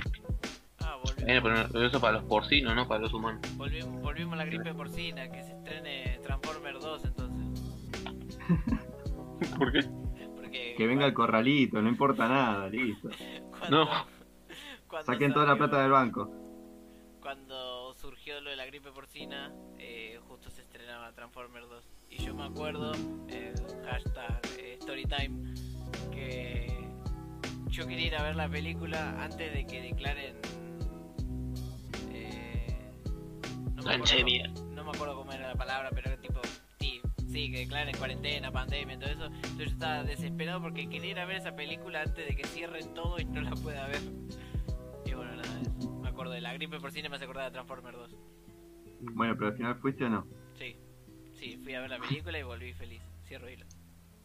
¿Te gustó? Otro, bueno, ya que estamos rellenando, Story Times, hashtag Storytime, a mí me llevaron con dos años a ver la película al cine Dinosaurios.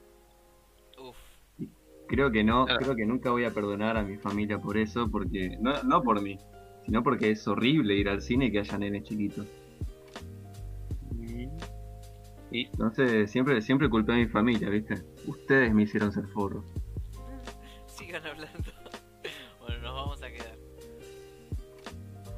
Bueno, ya que estamos contando historias del cine, tengo una historia.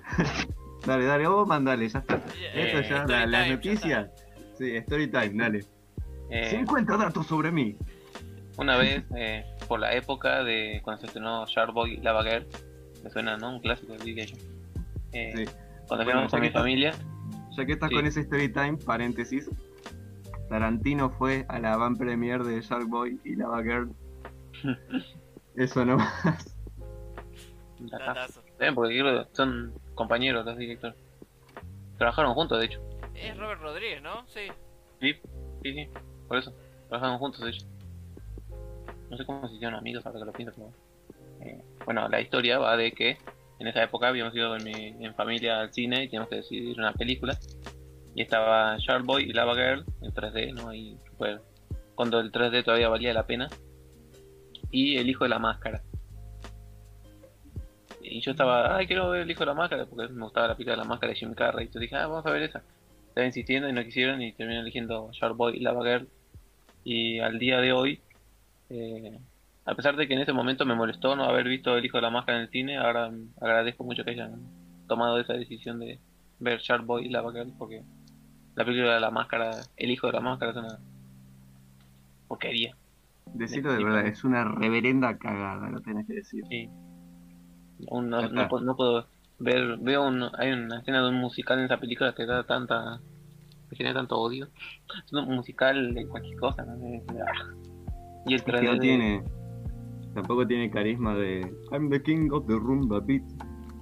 Exacto, no, no se compara con nada con eso. Bueno, esa es mi historia de cómo me cómo salvé mi infancia de un trauma por ver El Hijo de la Máscara. Acá nos avisan cucaracha y por la nube que hay ley seca en La Rioja. En La ¿Qué es? Rioja. ¿Cómo ¿Pero es qué eso? es? Le- ley ¿Qué seca. es La Rioja? La Rioja. No, bueno, ¿qué es la ley seca? La ley seca, sí, a ver, si yo no entiendo mal, es cuando te cortan el escabio y te dicen o tomás agua o, o no Te tomas el palo. Claro, o tomás agua o tomate el palo. está. Prepárense para la migración de La Rioja a Buenos Aires. Que acá estamos en cuarentena, pero parece que no se enteraron la mayoría. Pero con esto de la ley seca tenemos que hacer la gran Al Capone, tenemos que empezar a traficar. Tenemos que traficar licores y bebida por por todos lados, te lo metes en la bota o hacemos como los Simpsons con las bolas de, de bowling, te mandamos ahí un, un licorcito. Espe- Sí, es espero que esta sea la mejor cerveza de mi vida. Ay, tuviste suerte. Y bueno, Eh, bueno, a ver, eh, ¿seguimos con los story times del cine? Max, Max y yo tenemos uno que no sé si Maxi se acuerda, Eso es muy probable. pero cuando se estrenó la película Bañeros 3, yo fui con mi familia al cine a ver esa película. Y da la casualidad que me cruzo con el señor Maxi y su familia que también habían ido a ver Bañeros 3 al mismo cine, a la misma sala y a la misma hora. Sí. Ah, Bueno, un pequeño detalle, no éramos todos, o sea, éramos cuatro ese día y mi hermano que es dos años más grande que yo y yo, Maxi. Eh, nosotros dos fuimos a ver esa película, mis padres y mi hermanito chiquito fueron a ver otra cosa, me parece. El, eh, el mal gusto Pero se sí, comparte entonces. Creo que no, no supimos tomar buena decisión, porque la película en qué año salió eso. No, no, me parece que no éramos conscientes de lo que veíamos en ese entonces. Si no tengo idea qué año era. Estaba en la primaria. No era consciente. No era consciente de las cosas que hacía en ese momento, ¿viste? Mm. Ahí te das cuenta como una persona cambia, ¿no? Como antes cuando i- eh, ibas al cine y decías, sí, quiero ver El Hijo de la Máscara, El Hijo de la Máscara o Bañeros, y ahora te como, me corto una pierna antes de ver. ¿Y cómo la siguen alargando encima, eh? Bañeros. Hasta, que, hasta que no aparezca bañeros en el espacio no van a parar. Ah, Es el, ¿te pensás es que el tienen sueño argentino. ¿Te pensás que tienen presupuesto para eso? Sí, Argentina playa. si quieren Y bueno, con esto con esto de las 24 toneladas de, de limones, quizás fuera todo para financiar bañeros. No. Si por lo menos fueran buenas comedias o aceptables como las de Adam Sandler, bueno, pero es cualquier cosa. Ah, no, Bueno. sé, no sé si podremos debatir de esto ahora o, no, o a algunos nos faltará información. No, no sé qué Mande, opi- mande. No sé qué opinan sobre el tema de la semana pasada. El tan El tema. aclamado o defenestrado The Last of Us parte 2. Mm. No sé si se sienten preparados para esta conversación o no. Em, Si quieren podemos sí. empezar por el 1 y vemos si llegamos o nos matamos antes. bueno, empecemos por el 1. Yo sé que voy a tener muchos enemigos, pero empecemos por el 1. A ver, ¿quién, quién- quién quiere empezar? ¿Quién quiere tirar la primera piedra? A ver, no es tirar piedra, pero quería hacer, hacer- ha- hagamos la aclaración, ¿no? De yo, por lo menos de mi parte, yo no lo jugué, vi gameplay del juego. ¿Viste Y en cuanto lo vi- completa? ¿O solo Sí, eso sí, pero-? Sí, no, no vi toda la historia, pero no lo jugué, no es lo mismo estar jugándolo que vi, no es lo mismo vivirlo que beberlo, verlo.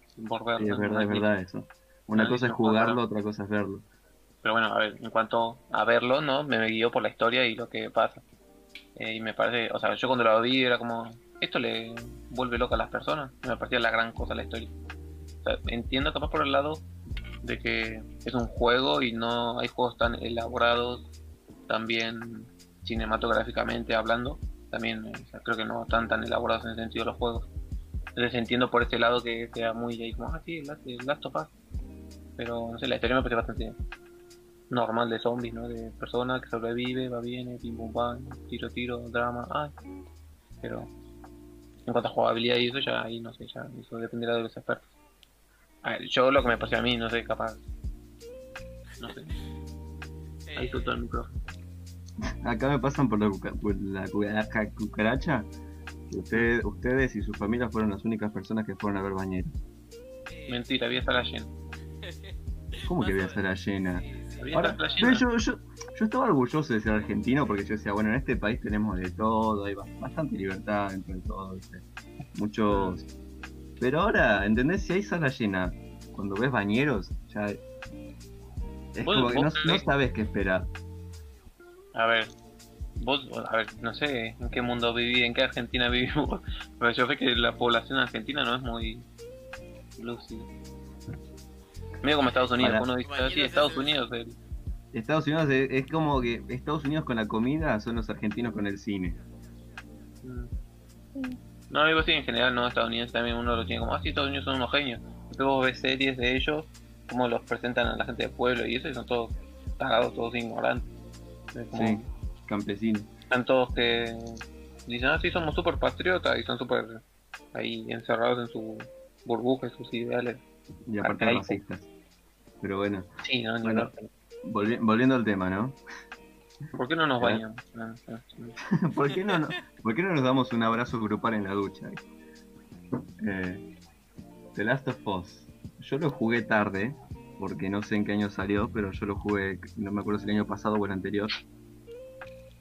Pero yo, yo, vivía, yo vivía con mi madre en ese momento, y recuerdo que yo lo jugaba, y ella me decía, ¿qué estás viendo, una película? Y yo estaba tipo, sí, es una, eso es una película, considerarlo una película, porque los diálogos estaban tan bien hechos, las voces, el doblaje, todo, que parecía película. Mm. Después, en términos gráficos, por ejemplo, está muy bueno, es genial, son Mm. personas. O sea, literal, son personas. En términos jugabilidad, no me llamó tanto la atención. Yo soy una persona más tryhard. Yo quiero un reto. Si estoy jugando un juego, quiero jugarlo, ¿entendés? Quiero un reto. Quiero romperme la cabeza para llegar a tal punto en la historia. Ahora, The Last of Us era un juego donde vos morías, reaparecías 5 segundos antes de morir. No tenías mucho que pensar nada o no tenías mucho reto que digamos. Y en términos de historia, sí, es una historia más de zombies. No tiene ni más ni menos. Ma- va, más o menos, no sé. Yo que lo volví a jugar la semana pasada, eh, me di cuenta de un montón de cosas. Porque primero no son zombies. Bueno, sí, es, sí y no. pero es la Eh, variante, pero no es muy alejada del concepto, eso. Claro. Es gente con coronavirus, sí. Eh, es un hongo que les crece en la cabeza y los controla. Pero no son zombies. ¿eh? Y si es gay, lo controlo.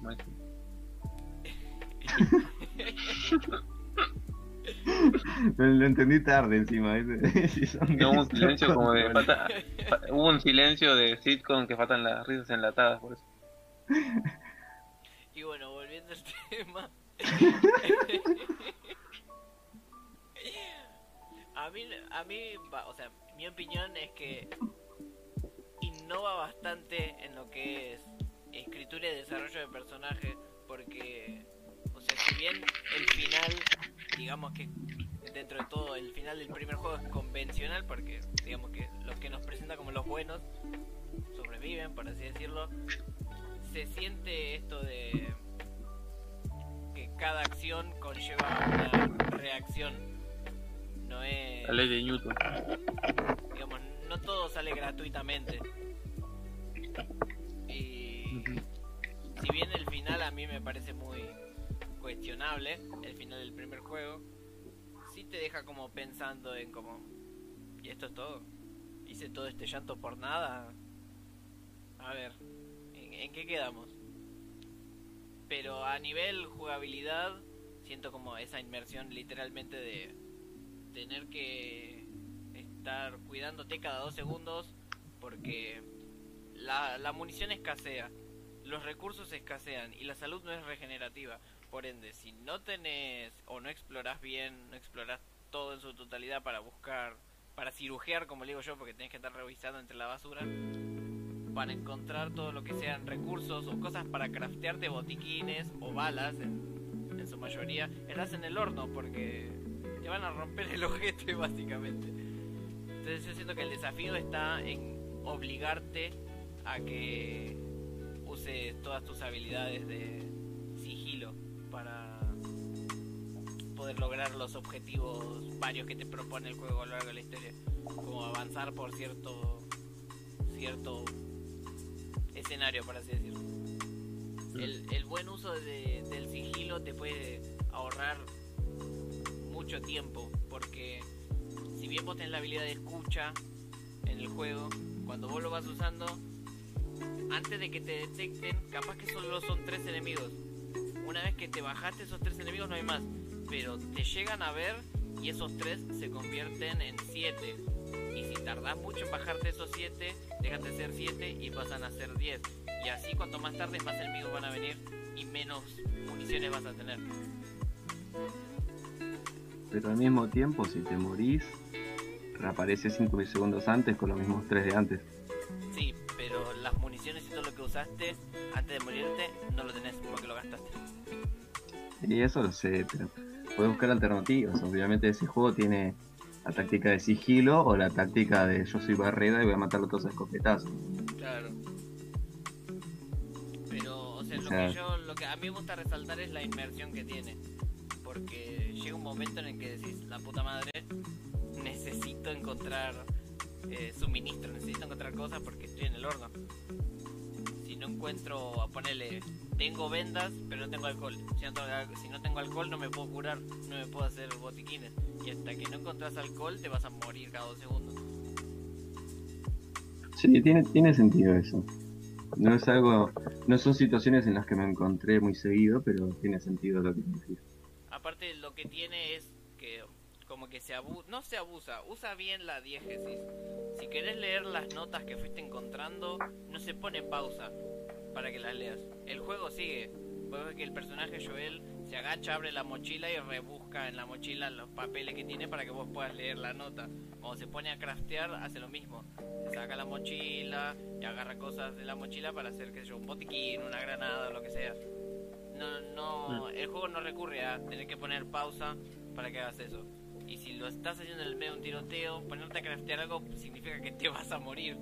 Porque si no compraste las habilidades para que lo fabrique un poco más rápido, te van a ver que estás agachado con la mochila revisando cosas y te van a llenar a balazos. Pero al mismo tiempo, lo que te digo, antes de encontrarte con los enemigos, o sea, ponele que vos no crafteaste nada, ¿no? No hiciste nada. Vas, te encontrás con el enemigo, te das cuenta que no tienes recursos y te morís. Reaparece 5 segundos antes, antes de encontrarte con el en- enemigo, y te da la posibilidad de craftear esos recursos de vuelta. Gastaste, sí. Bueno, pero es, es eso, ¿entendés? O sea, si la pensás un poquito, te das cuenta que te da esa posibilidad de que, bueno, morí ahora, bueno, después revivo y listo. ¿entendés? O sea, sí, el juego tiene sus pros y sus contras, ¿no? Como decimos, tiene buenas eh, adiciones al gameplay, a la jugabilidad, pero tiene sus contras en cuanto al sistema de guardado, ponerlo como vos decís, de que, Que como era antes capaz, Se abusa bastante de Capaz- Bueno, yo soy una persona que sí. después de jugar Dark, Dark Souls te abusás de los puntos de control. Bueno, Maxi, te estamos cortando. Querías decir algo y te estamos cortando. no, yo me ofendí. No, aparte, No. Eh, o sea, siento que, o sea, yo hablando como de un por año, ¿no? De alguien que no jugó, pensando de forma neutral, ¿no? Por lo que ambos dicen, eh, yo diría que los dos son putos. Gracias. no, eh, pero uno o sea, por creo que y capaz- atrás. sí, eh, no me corta, me empiezas a perder el hilo. Eh, que- que, eh, o sea, que, que son errores que cometió el juego que quiero creer que deberían uno tener en cuenta para el siguiente juego, ¿no? Eso, los puntos guardados. O, o capaz tendrían que hacer para el siguiente, ¿no? Que ya salió, no sé si lo tendrá. Pero como modificar eso, ¿no? Si saben que eso son falencias o cosas que arruinan como tal la experiencia o la... eh, como dijiste Iván, eh, que, sea tan fácil, ¿no? Que vos morís y volvés a aparecer al instante. Que modifiquen eso un poco, tipo haciendo la gran Resident Evil, de ponerte cintas. No depende de la dificultad que tengas, modificar. Entonces en este juego vos agarran, se le dan una, una grabadora, ¿no? Con cassettes, para que un poquito más moderno que Resident Evil, que estaba máquina de escribir. Y que tiene, con L, con, oh, bueno, no sé, la verdad.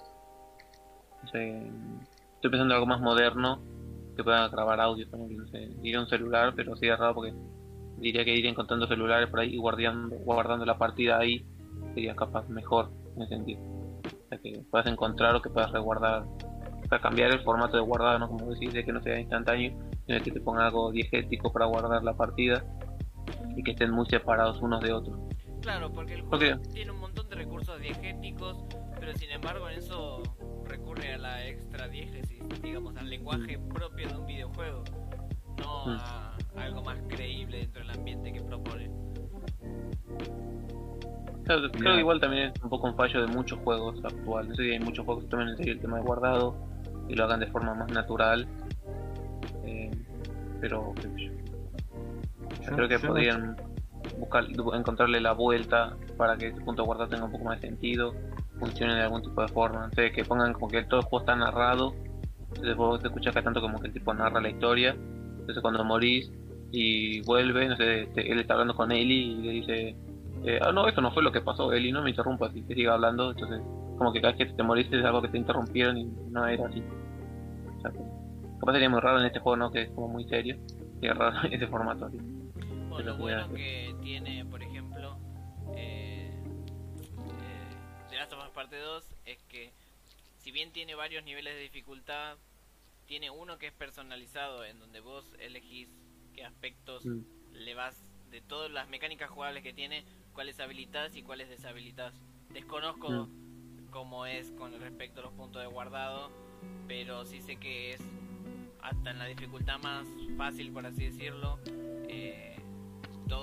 combates te representan un, un desafío. Mm. Porque es más, digamos, mejoraron bastante la inteligencia artificial de los enemigos, que es algo que la gente se quejó de la primera entrega. Entonces está como más complicado avanzar y hacen mucho más hincapié en. ¿Cómo llama esto? En el sigilo. Además que agregaron unas mecánicas de agacharse y cuerpo a tierra para pasar desapercibido y a lo Uncharted 4 te agregaron tipo un pasto alto donde te puedes esconder. No es como en Uncharted que te metes en el pasto alto y te haces completamente invisible, pero si te estás en el pasto y te quedas quieto, los enemigos no te ven. Ahora, si estás en el pasto y te moves, sí te van a ver porque se están moviendo todas las plantas por donde vos Ah. estás pasando. Y capaz te podrían hacer. a ver, esa mecánica no es tan actual porque creo que había un juego de Play 2 de Rockstar, eh, el Manhunt, creo que era. que Vos te podías esconder en la sombra. Sí. O sea, no era algo tan actual, pero creo que es algo que no usan tanto los juegos. Es como el, el Metal Gear Solid donde te escondías en la caja. Claro, y nadie se daba Súper cuenta-. Nadie, nadie Súper le lógico. parecía raro una caja en medio de una plataforma petrolera marina. Que cuando te da vuelta está 5 metros más adelante que antes. Claro. O como las flechas en Skyrim. Le pegas un flechazo a alguien, te escondes hasta que te dejan de buscar y el chabón dice, ah, debe haber sido el viento que me voló esta flecha. Y sigue su vida cotidiana. Y el mm. chabón tiene una flecha capaz que en el medio del pecho. Bueno, ¿nunca te pasó eso? ¿Qué? ¿De esconderme cuando... cuando me sale mal el sigilo? Sí. No, que tiene un flechazo No, en el que- pecho. No, que el, que el viento te tira un flechazo en el pecho. Ah, no, por suerte no. Sí las escucho silbar a mi alrededor, pero nunca me pegaron. Y eso nos mete, eso nos mete en nuestro próximo tópico. Actividad paranormal. bueno, una, una, una rápida ronda de storytellers. ¿A alguien le pasó algo paranormal? Tengo una historia, pero no sé si algo tan paranormal. Fue algo que veo un chico así, muy chiquito. ¿Le cuento? Cuente, cuente. Dale, cuente. No, a ver, para mí no es paranormal, creo que debe ser una explicación lógica. Pero, o sea, no sé si era para un fin de año, creo que era. Estamos ahí en el patio de mi casa y todos haciendo cohetes y todas esas cosas. Eh, hashtag no tiren cohetes. Eh, eh, yo también viendo el cielo, así porque están viendo los cohetes, ¿no? Y veo una cosa como. Parecía como una figura, tipo, viste, ese, ese típico fantasma con una sábana encima y una colita arrastrándose por el piso. Así, pero como, no sé, como a 200 metros de- del piso, hay una cosa volando. Y yo me quedé como, ¿esto es un fantasma? ¿Por qué está un fantasma volando a esa altura? ¿Que murió en un avión? No tiene ningún sentido. No es tenebroso, no sé, yo para mí es una boludez mía, pero tengo ese recuerdo de cuando era chico de mirar así ver una cosa como caminando en el aire. Y dije, ¿es un fantasma? ¿O? ¿Qué? ¿Qué es eso? Y ahora no sé, digo que un fantasma porque tiene forma como de persona con una sábana encima. Pero Cuando, cuando una- dijiste eso, cuando dijiste eso que era un, que viste como un fantasma en el cielo y vos dijiste habrá muerto en el aire o algo así, me imaginé tipo, ¿te imaginas que las personas respawnen en el lugar donde murieron? Tipo, si moriste en un avión en el aire, respawneás en el aire y seguís muriendo todas las veces. Es raro. Es lo que decían de Endgame, de Chasquido, Claro que si la gente Sí, vuelve en el, en el, mismo en lugar. el mismo lugar exacto. Bueno, A ver, mira, si fuera la vida real sería muy raro, ¿no? Que pasara algo así. pero Si fueras. Bueno, a ver, si hicieras una película y usas ese concepto, podría funcionar, ¿no? Porque si te metes en un avión, cagaste y estás cayendo 20 veces. Capaz después la siguiente que morís por el impacto en el piso, capaz ahí respondías en el piso. ¿Vos, Bridges, tu, tu historia paranormal? No sé si cuenta como paranormal o así como dijo Maxi, tiene una explicación lógica, pero una vez en la casa de un compañero de la secundaria estábamos mudando la computadora de, digamos, la planta baja al primer piso. Y yo me iba a llevar el gabinete con, con todos los cables y todas las cosas en un solo viaje. Entonces me dejé las puertas abiertas que daban desde la habitación donde estaba la PC a la escalera para llegar a, digamos, al primer piso agarro la PC y empiezo a caminar y cuando estoy por entrar, digamos, a lo que era la cocina de- donde estaba la, eh, la cocina como el primer cuarto antes de la escalera, cuando estoy enfrente de la puerta se me cierra la puerta sola en la cara. Y digo, bueno, no pasa nada. Tipo, había una ventana abierta y dije, puede ser el viento. Pero sí, fue como un reportazo, no fue tipo, se arrimó la puerta. Entonces dejé todas las cosas ahí en un costado, abrí la puerta y yo previamente, o sea, dejé todas las puertas abiertas porque soy vago, entonces quería hacer todo de una. No quería tener que estar bajando la computadora para abrir todas las puertas. Cabe destacar que éramos nosotros dos nada más en la casa. No había nadie más como para que eh, vaya cerrando las puertas. Y cuando llego arriba, la puerta que digamos da al ambiente donde estaba, donde iba a ser el nuevo cuarto de la PC, estaba cerrado también. A lo cual dije, qué raro, dos puertas cerradas y yo las dejé todas abiertas y no hay nadie acá. Entonces me hice el re pelotudo, pero después me puse a pensar y le pregunté a- al chico este, de- al dueño de la casa, que le conté, bueno, che, mira, se me cerraron las puertas, qué sé yo. Y me contó que justamente en la casa, en la casa de arriba, digamos, en donde Él tenía una abuela que no le gustaban las puertas abiertas. la tenían escondida en el placar. No, me contó que supuestamente su primo se había ahorcado en la casa de arriba. Ay, qué bien. Entonces dije, ah, con razón se me están cerrando las puertas. Bueno, creo que me tengo que ir. Y así fue como no lo vi nunca más. Y por, por eso, no sé si cuenta como paranormal teniendo ese contexto o tiene una explicación lógica como hay mucho viento o había una corriente de aire o las puertas están mal puestas, mal escuadradas y por eso se cierran. Mm. Pero O sea, puede ser, o sea, o sea, en el contexto en el que estamos contando la historia funciona porque es algo que no que pasó y te sorprendió y en ese momento te pareció paranormal, fantasmagórico, claro, pero que puede tener una explicación. Sí, a veces el mismo como están puestas las puertas es que se cierran fácil, poner en mi caso tenemos la heladera de la heladera, que la puerta si vos la dejas se cierra, pero es por cómo están puestas las patas que quede más en cierta, o sea, que vos te pones más eh, nivelado o no, la puerta se va a quedar abierta o se va a cerrar. claro. Eso depende de cómo estuvieran puertas a, estuvieran puestas esas puertas van a o cerrar. supuestamente las heladeras tienen que quedar así, para, precisamente para que no se pierda el frío. O sea, tienen que estar puestas para que se cierren solas. Pero bueno, en la casa de mis abuelos, la heladera queda la puerta abierta. Si no la empujas o si la dejas ahí, no se va a cerrar solito. Y eso nos lleva a nuestro próximo tópico, de heladeras. Whirlpool Patrick o- ¿Y vos, sí tenés alguna historia así paranormal o turbia o algo que te haya causado Eh. impresión en algún momento? y un poquito de todo. Eh, encima yo, me, yo me busco estas cosas. ¿eh? Eh, una vez estaba saliendo con una chica y cuestión, no sé cómo contarlo.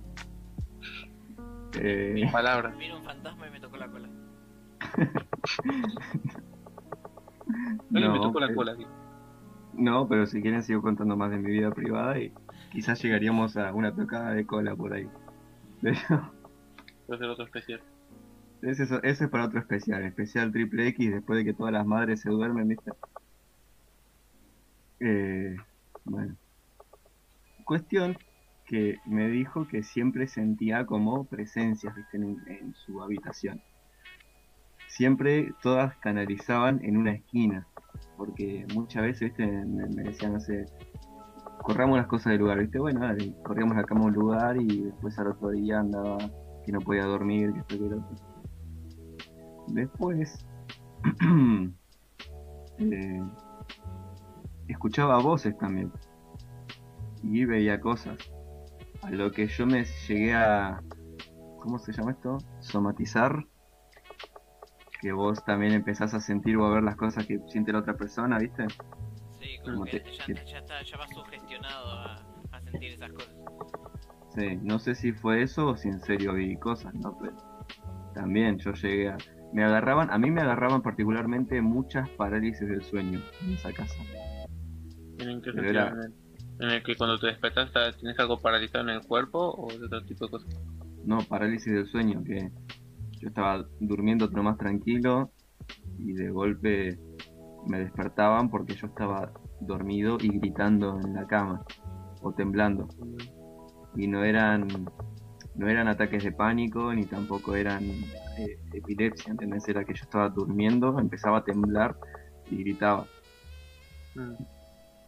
Y me pasaban, no sé, cinco días a la semana, bueno, tres me agarraban para parálisis del sueño. Yo ya iba pensando que, bueno, ya está, hoy me agarran. ¿no?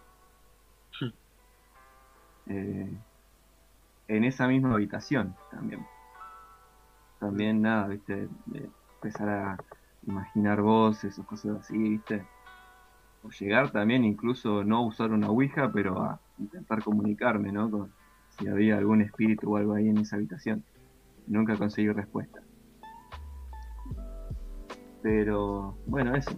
Después, eh, este muchacho, que es un chico trans ahora, este muchacho, nada, me dijo que ahora está tomando medicación porque tuvo un comienzo de esquizofrenia también. No se sabe si por eso o si eso era causa de la esquizofrenia también.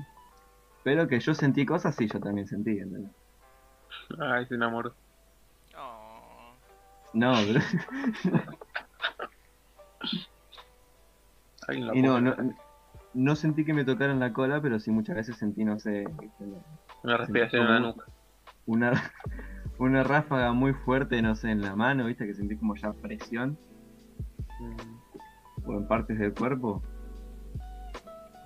Dale, tira alguna y dale, dije parte del cuerpo, dale, tira. La No, no. No, no, estaba pensando en otra cosa, entonces no presté atención. Y bueno, esa, esa es mi historia paranormal. Y después sí, viste, no sé, ves una película de terror y te paranoias, todas esas cosas. También soy, soy una de esas personas que ve gente sombra, Mm. viste, no sé, que corres la vista, como que corres la vista muy rápido y te parece ver gente en ciertos lugares, viste, y después volvés a mirar y no hay nadie. Esto Tiene todos los problemas. No, Tiene que no, no, hacer un- yo- yo- tienen que hacer un estudio en torno a vos porque está, no sé, ahí está, es una maldición o algo de eso. Y yo en un momento de mi vida, yo en un momento de mi vida quise ser psicólogo, así que empecé a dudar si tengo problemas o no. Pero bueno, ya son dos horas que estamos hablando, una hora de noticias y bueno, una hora y media de noticias y media hora de Story Debate time. y, te- y story time. Bueno, ¿creen que es momento de de poner a Macintosh Plus 420? Sí, sí. para mí que sí. ¿Sí? No sé si quieren esperar cinco minutos más a ver si alguien responde algo. Creo que si ya no contestaron, no van a contestar. Si no, bueno, pongo el micrófono a mi gata que maulle. Igual creo que es- esto me figura como que todavía tenemos espectadores que están viendo, así que si están viendo, se digan si propongan Digan, temas para un- hablar o si no les decimos les dejamos nuestra nuestra recomendación semanal y Adolf Mir Bueno, hay un, hay un oyente, hay un oye- oyente espectador acá, une, que dice que se fue a jugar el PES mientras que nos está escuchando hablar. Y eso es muy bueno porque tenemos una comunidad LGBT la que juega el PES. mm, el pez, el, el cosito de las pastillas. ¿Te acuerdas del PES de las pastillas? Yo nunca compré ninguno, pero... No, tampoco. Yo conozco Tengo uno acá en mi casa, pero no es mío. Sí, ¿Eh? no, sí, son, hay toda una colección de esas cosas. Viejísimas, Sí, cosas. hay gente que colecciona los PES, dispensadores PES. y hay gente que colecciona los Pro Evolution Soccer también Sí. ¿Cómo les debe doler la cola? 22 boludos Sí. corriendo atrás de una pelota el juego Con mejores gráficos. No, no, no nos metamos en detalles sino porque si no empiezo a hacer chistes con la de Maradona. ¿Le vieron la cola a Maradona? No. Hay un video de Maradona re duro, pero es actual, ¿eh? Re duracel Maradona, pero duracel bailando. ¿Eh? Tipo Marley ahí. No, este peor, es- este peor porque no es que la, la carretilla le patinaba, eh, sino que este tipo...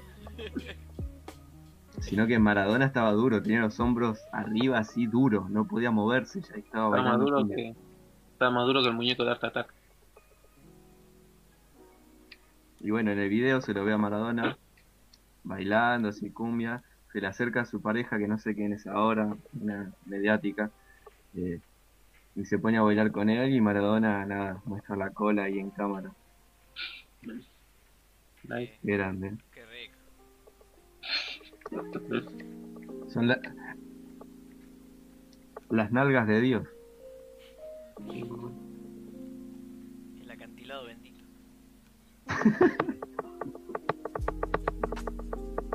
¿Qué es ese ruido? ¿Ustedes me escuchan ese ruido?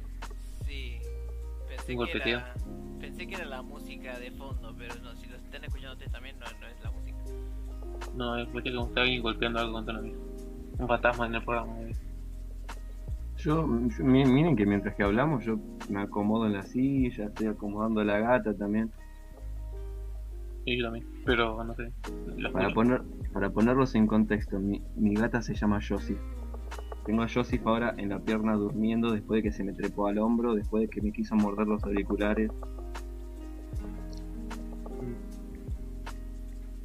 Sí, yo no estaba con el gato también que vino acá, que empezó. Que estaba acá, se vino, dio vuelta. Me estoy cambiando de posición cada dos segundos porque estoy incómodo. Ahora estoy sentado como L de Death Note. Bueno, yo hoy no tengo ningún gato porque están todos No aprovechando el calor de, de la estufa. La, la no vidente gritando por acá para que la deje entrar. Sácala de ahí. La blanca. Sácala de la estufa. ¿Por qué se está quemando? Porque te está quemando. Sacala, Argen- Sacala, ¿a quién? A la Argentina. Sacala de ahí. ¿Por qué? Porque se está devaluando. Pero Argentina está devaluada hace mil años. Sacala que me cago quemando. Bueno, yo, como no tuvimos respuesta, me parece que ya vamos cerrando, ¿no? Sí, ahí, ahí tenés. Macintosh Plus. Bueno, recomendaciones. ¿Quién quiere empezar?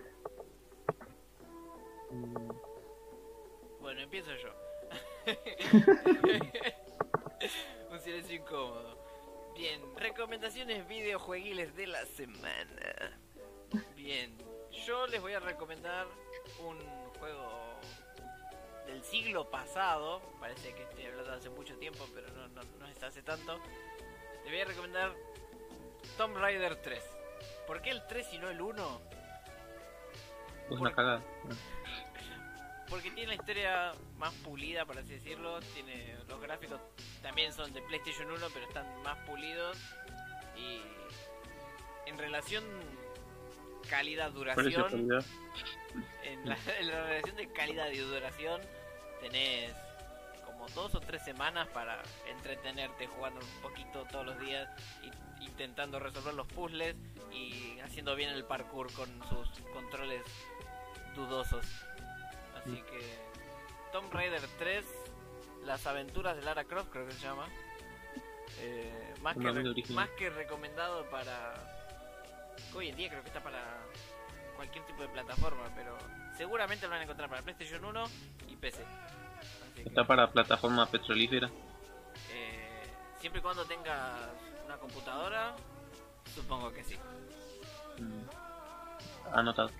Así que anoten Tomb Raider 3. Es un juego del 98, sí, Disfruta Sí. del 98.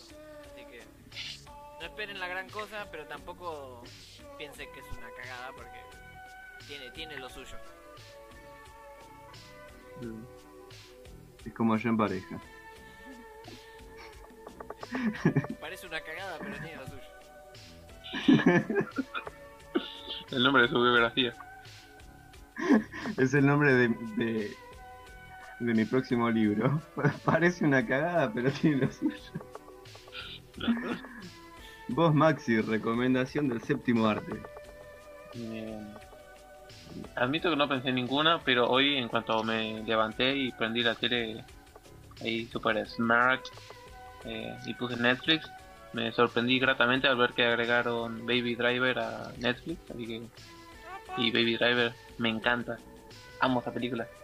Es, no sé, es Edgar Wright ahí en haciendo acción. Right. Edgar Wright. Edgar correcto con W. Correcto. Sí. Eh, no sé si yo lo había recomendado en el primer programa, pero bueno, ya pasó bastante tiempo de eso. Pero si tienen Netflix y quieren ver algo, vean esa película que es hermosa y genial. A mí me encanta Baby Driver, peliculón. eh. y si tuviera que recomendar algo fuera de Netflix, que puedan buscar, no sé, a ver si la pueden descargar la película también pueden descargarla. Descargar dice legal que no los escuche el FBI. Pero acá no hay tanto problema con descarga. Eh, no, también podría recomendarles que vean Dark, pero creo que es muy densa la serie como para una persona corriente. Pero ya Sí, tienen mi- eh, pasado. Para. Lo voy a seguir recomendando todos los IQ programas. más 700. Falta para un un capítulo. A ver, no sé, hay gente que no, no entiende lo que hace en el tiempo, qué sé yo. No sé, tampoco quiero que... Hay, gen- hay gente que simplemente no, no entiende las buenas series. No es cuestión de buena serie, es cuestión de... Es que es mucha vuelta. Bueno, entonces... No sé, bueno, recomendar algo vos, Eve, y a ver si pienso otra cosa. Bueno, ya que estamos, seguimos, seguimos con los rusos. Tengo, se puede, director, director, acá se, se puede hacer una doble recomendación hoy. Sí, vos mandale. Este programa ya, ya se fue, se fue con Diego, se fue con Maradona este programa. Con el Diegote. O nos fuimos con eh, Rodrigo también, que hizo un patino y fue palabra. O con Bueno, Paco. ya que festejemos. Ah, no, pará. Confundí los países.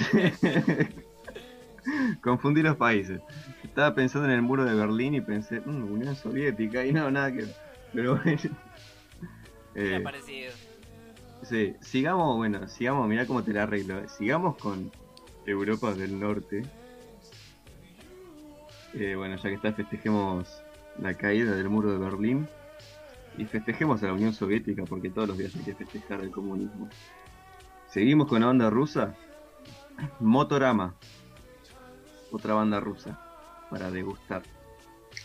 Tiene también esa onda Joy Division y Soviet Soviet. Que la recomendé la semana pasada, no, la otra. Eh, tiene esa onda medio ochentosa, mucho bajo, mucho batería seca. Motorama. Y después, ya que está también festejando los rusos, que esto y el otro, se me vino a la cabeza recién. Los rusos hijos de puta. Una banda argentina. Lindo nombre. Sí, los rusos hijos de puta. Uno- unos tipazos. Estuvieron en Match Music en MTV me parece. Y nada, siguen tocando. Creo que es una cantante, un guitarrista y una baterista, que son.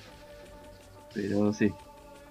Si quieren hacerse edgy, si quieren hacerse los malos, lo- los, rusos hijos de puta. Es una onda punk, soft, no sé cómo describirlo, es punk, pero podrido, bien podrido, pero cuando canta una chica es como que lo afloja un poquito ahí el tema. No sé, canta mejor que el Mosca de dos minutos. Esa es mi recomendación para esta semana. Los rusos hijos de puta y Motorama. Bien, yo antes de, de despedirnos totalmente quiero agradecer a todos los que nos acompañaron esta noche, a todos los que nos siguieron ahí, siguieron el canal de Twitch, estuvieron aportando y riéndose y divirtiéndose con nosotros y pasando el rato con nosotros que somos tres boludos hablando de boludeces. No quiero dejar pasar la oportunidad para pasar el chivo de que nos pueden seguir en Instagram, que es arroba ls3mosquiteros, que vamos a estar subiendo